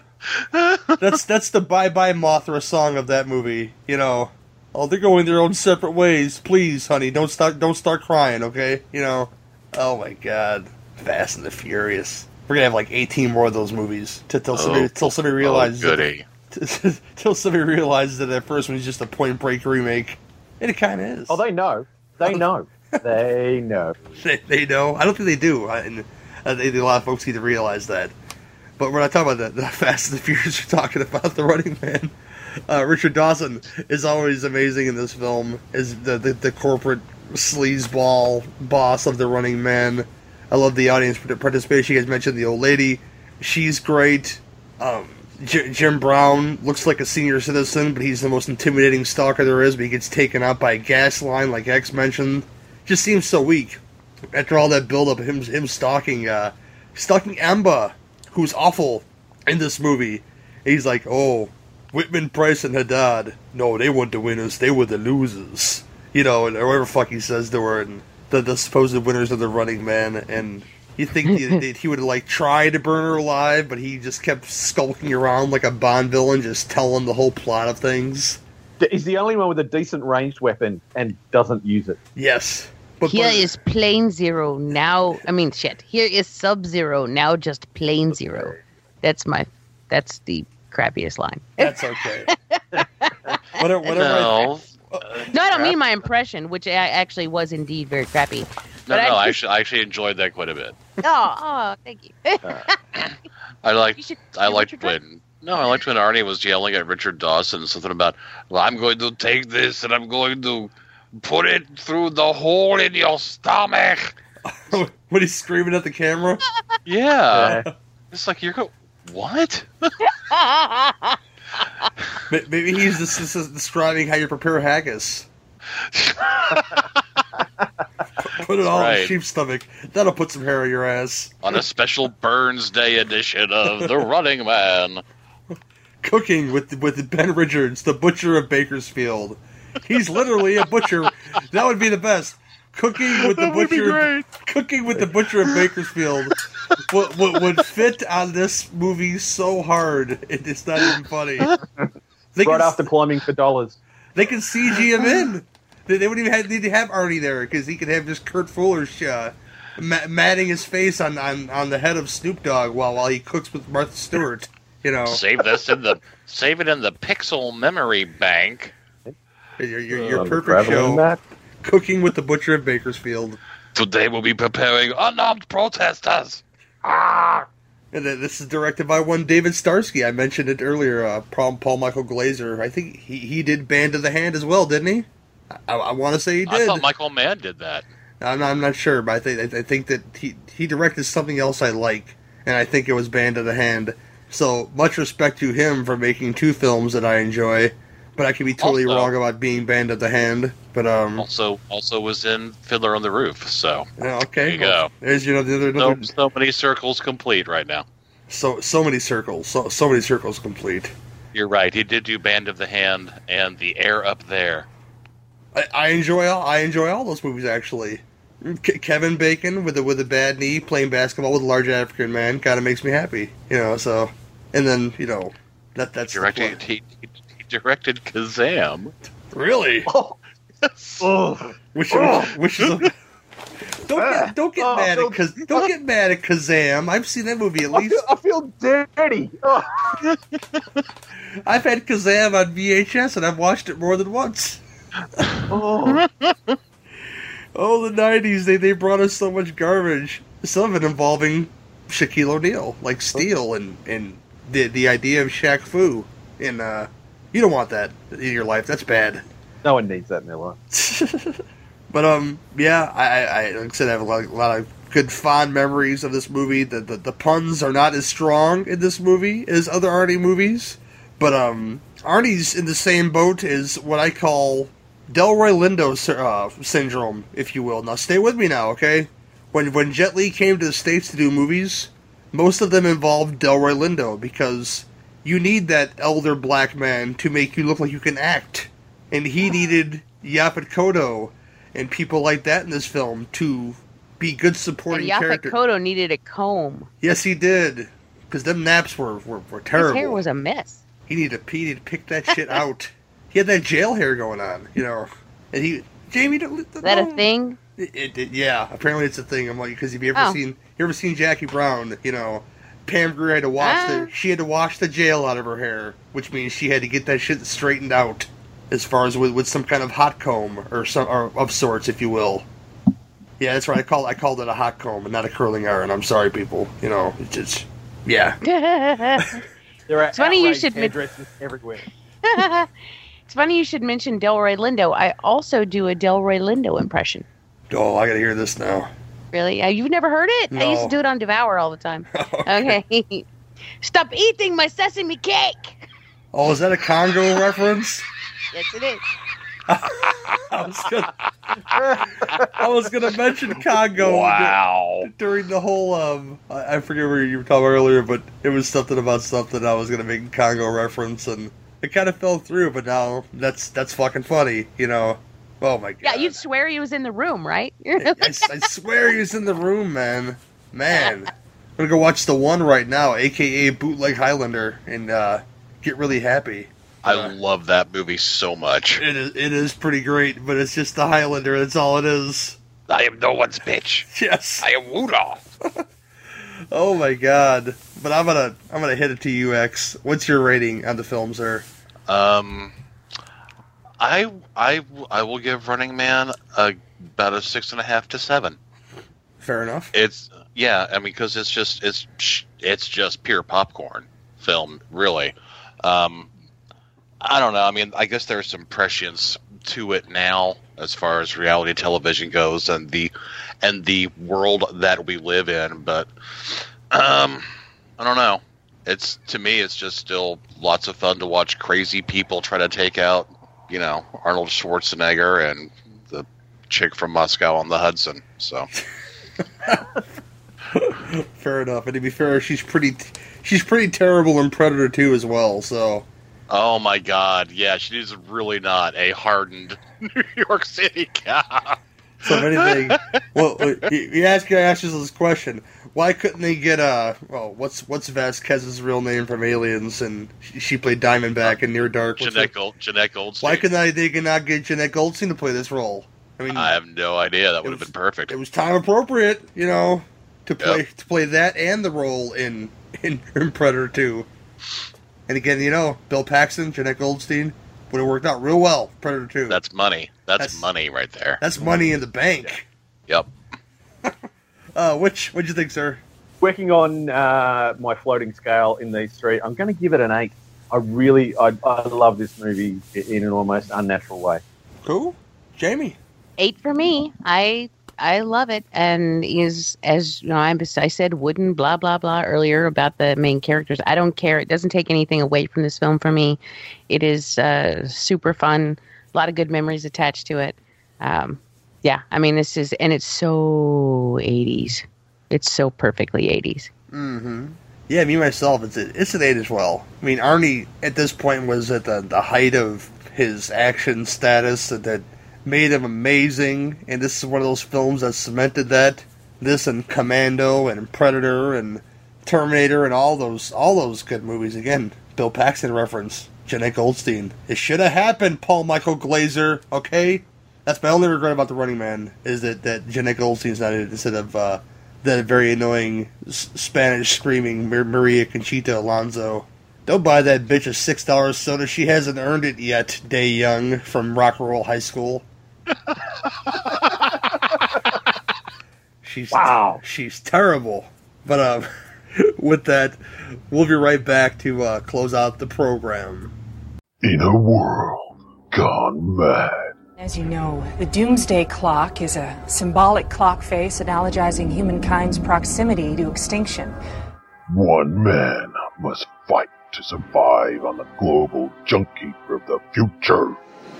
You maniacs! You blew it up! Ah, damn you! God damn you all to hell! Wych versus the Doomsday Clock is that man's story. His search for entertainment is transmitted across time and space for your listening pleasure on iTunes, Stitcher, Podbean, and your Android device. This podcast is not fit for human consumption. Side effects include laughter, concern, nausea, vomiting, and bleeding from all orifices. The producers accept no responsibility for any side effects, illness, or internet range might cause. Money back guarantees worth nothing. Zero. Zilch. Zilch. Uh, overall, not a sausage. In short, you get nothing. Nothing. Good day, sir. Hello, have you ever heard of MSK 3000? Yeah, well, we ain't them. But we are movie fans who like to drink and talk shit about our favorite movies. So join me, your host Nudie, along with my co-host Jake the Snake, and special guest stars as we dissect our favorite, or maybe not so favorite movies, on the NFW podcast, otherwise known as No Fucking Way. You can catch us on Horrorphilia and also at NFW underscore podcast on Twitter or NFW podcast at yahoo.com.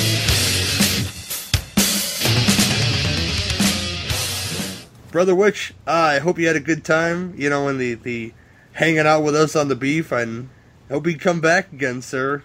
Mate, I would love nothing better to come back and spend time with the Beefers. This has uh, this is a bucket list item for me, so I'm really, really pumped. And thank you for giving me the opportunity.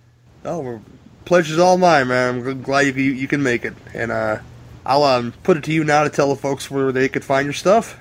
You can find me on the Facebooks. Uh, we have a group called Wych versus the Doomsday Clock. If you search for Wych W Y C H, you will find me. You will find the Facebook group. You will find me on the Twitter uh, as the Wych T H E W Y C H. I'm on Instagram. I'm on every other social media thing. Just remember to spell witch right, and you will find me. And check out my new microcast. Very entertaining, sir, for, for, for a 10 minute show, I, I gotta say. It's really, really well, really well put together. But, um, yeah, X, uh, tell, I know you, you mentioned your book earlier, and I, I hope that, you know, all this, you starting shit with Depeche Mode on the internet, it will, will help your book sales just soar through the roof and, you know, create some contro- controversy for you.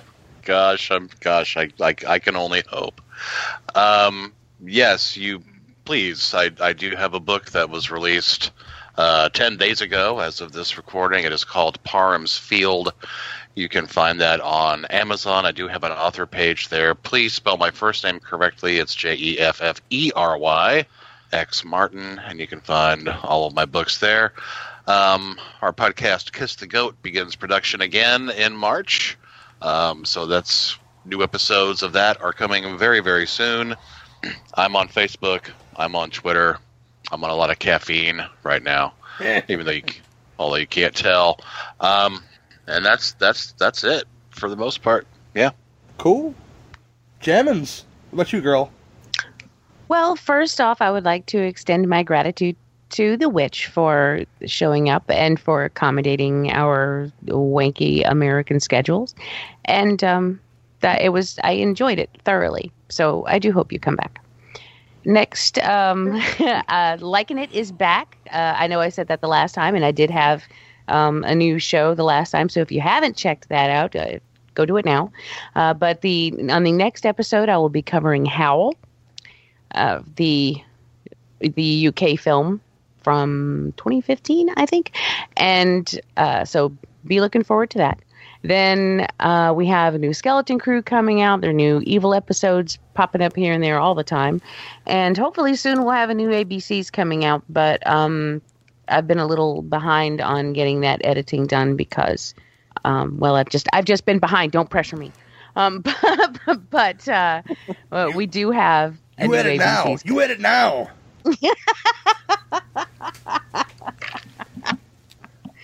Uh, I was trying to make. I was trying to in my head. I was working furiously trying to turn a no tiki no washi into. I, I couldn't do it. I can't. I can't make it work in a podcast sense. But so um, yeah, I think that's all. I don't think I've left anything out. But um, I'm out there all the time doing stuff. So um, you can probably find something somewhere if you like.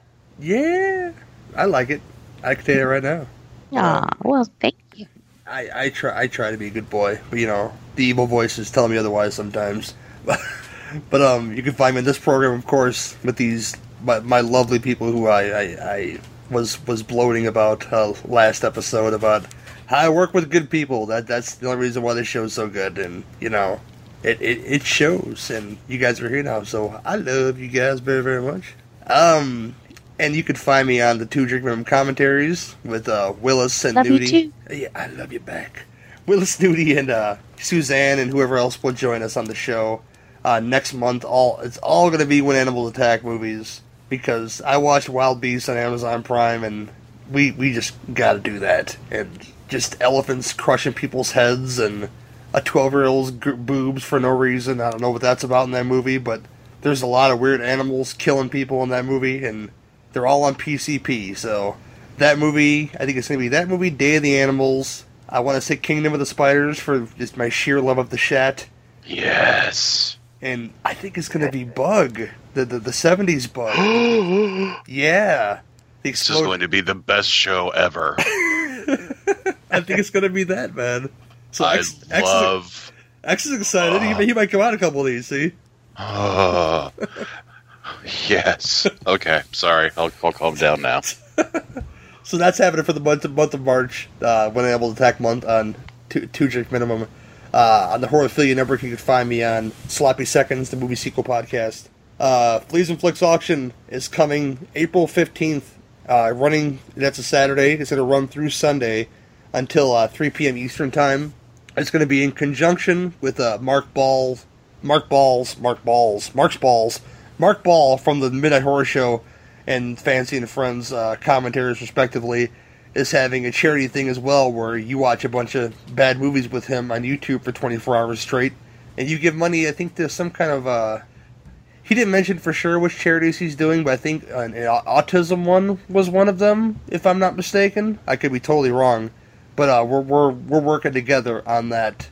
We're, so we're gonna have it on the same day, running at the same time, and hopefully a lot of folks will stay awake and watch like the story of Ricky, which is a film that I chose to put on there, which is not a bad movie, but it is crazy as shit, and it might keep people awake.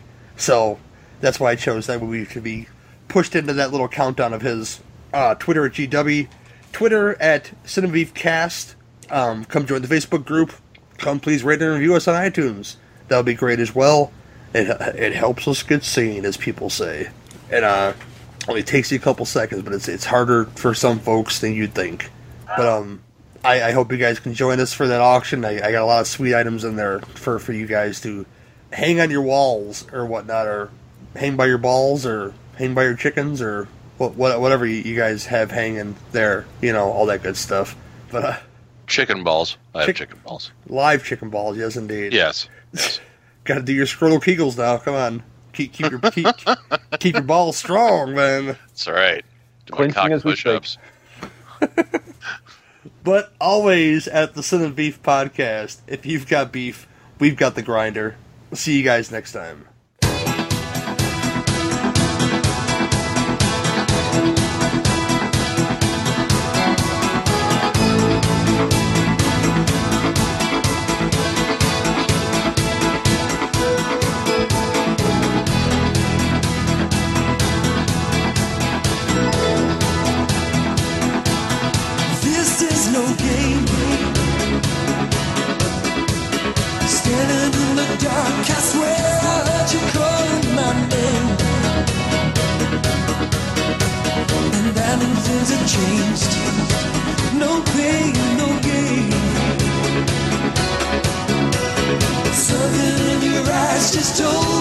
this nightmare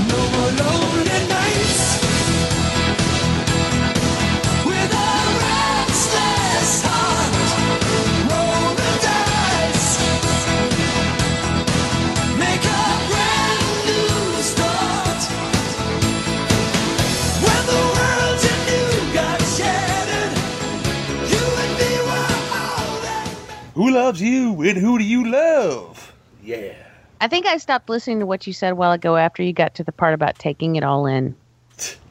I was going to That I was- comment on that. Jenkins, Jenkins, don't Yeah, don't, I- don't don't fall asleep when I I. You make me, make me I- sad. Okay. No, seriously, dude, if you can get a whole chicken in there, more power to you, buddy. I don't want a whole chicken in there. maybe maybe a three piece dark from Boston Market might fit up there, but not a whole chicken. If somebody's going to put me in a situation where they want to see if I can take it all in, there's not going to be a camera involved. That's If just going to is, there needs to be be plenty of lube. yeah, plenty of lube. That just I just need to be on acid and in a happy place. So yeah, Just just don't let Cootie tie you to the bed face down, because then you don't know what's coming. yeah, that's bad.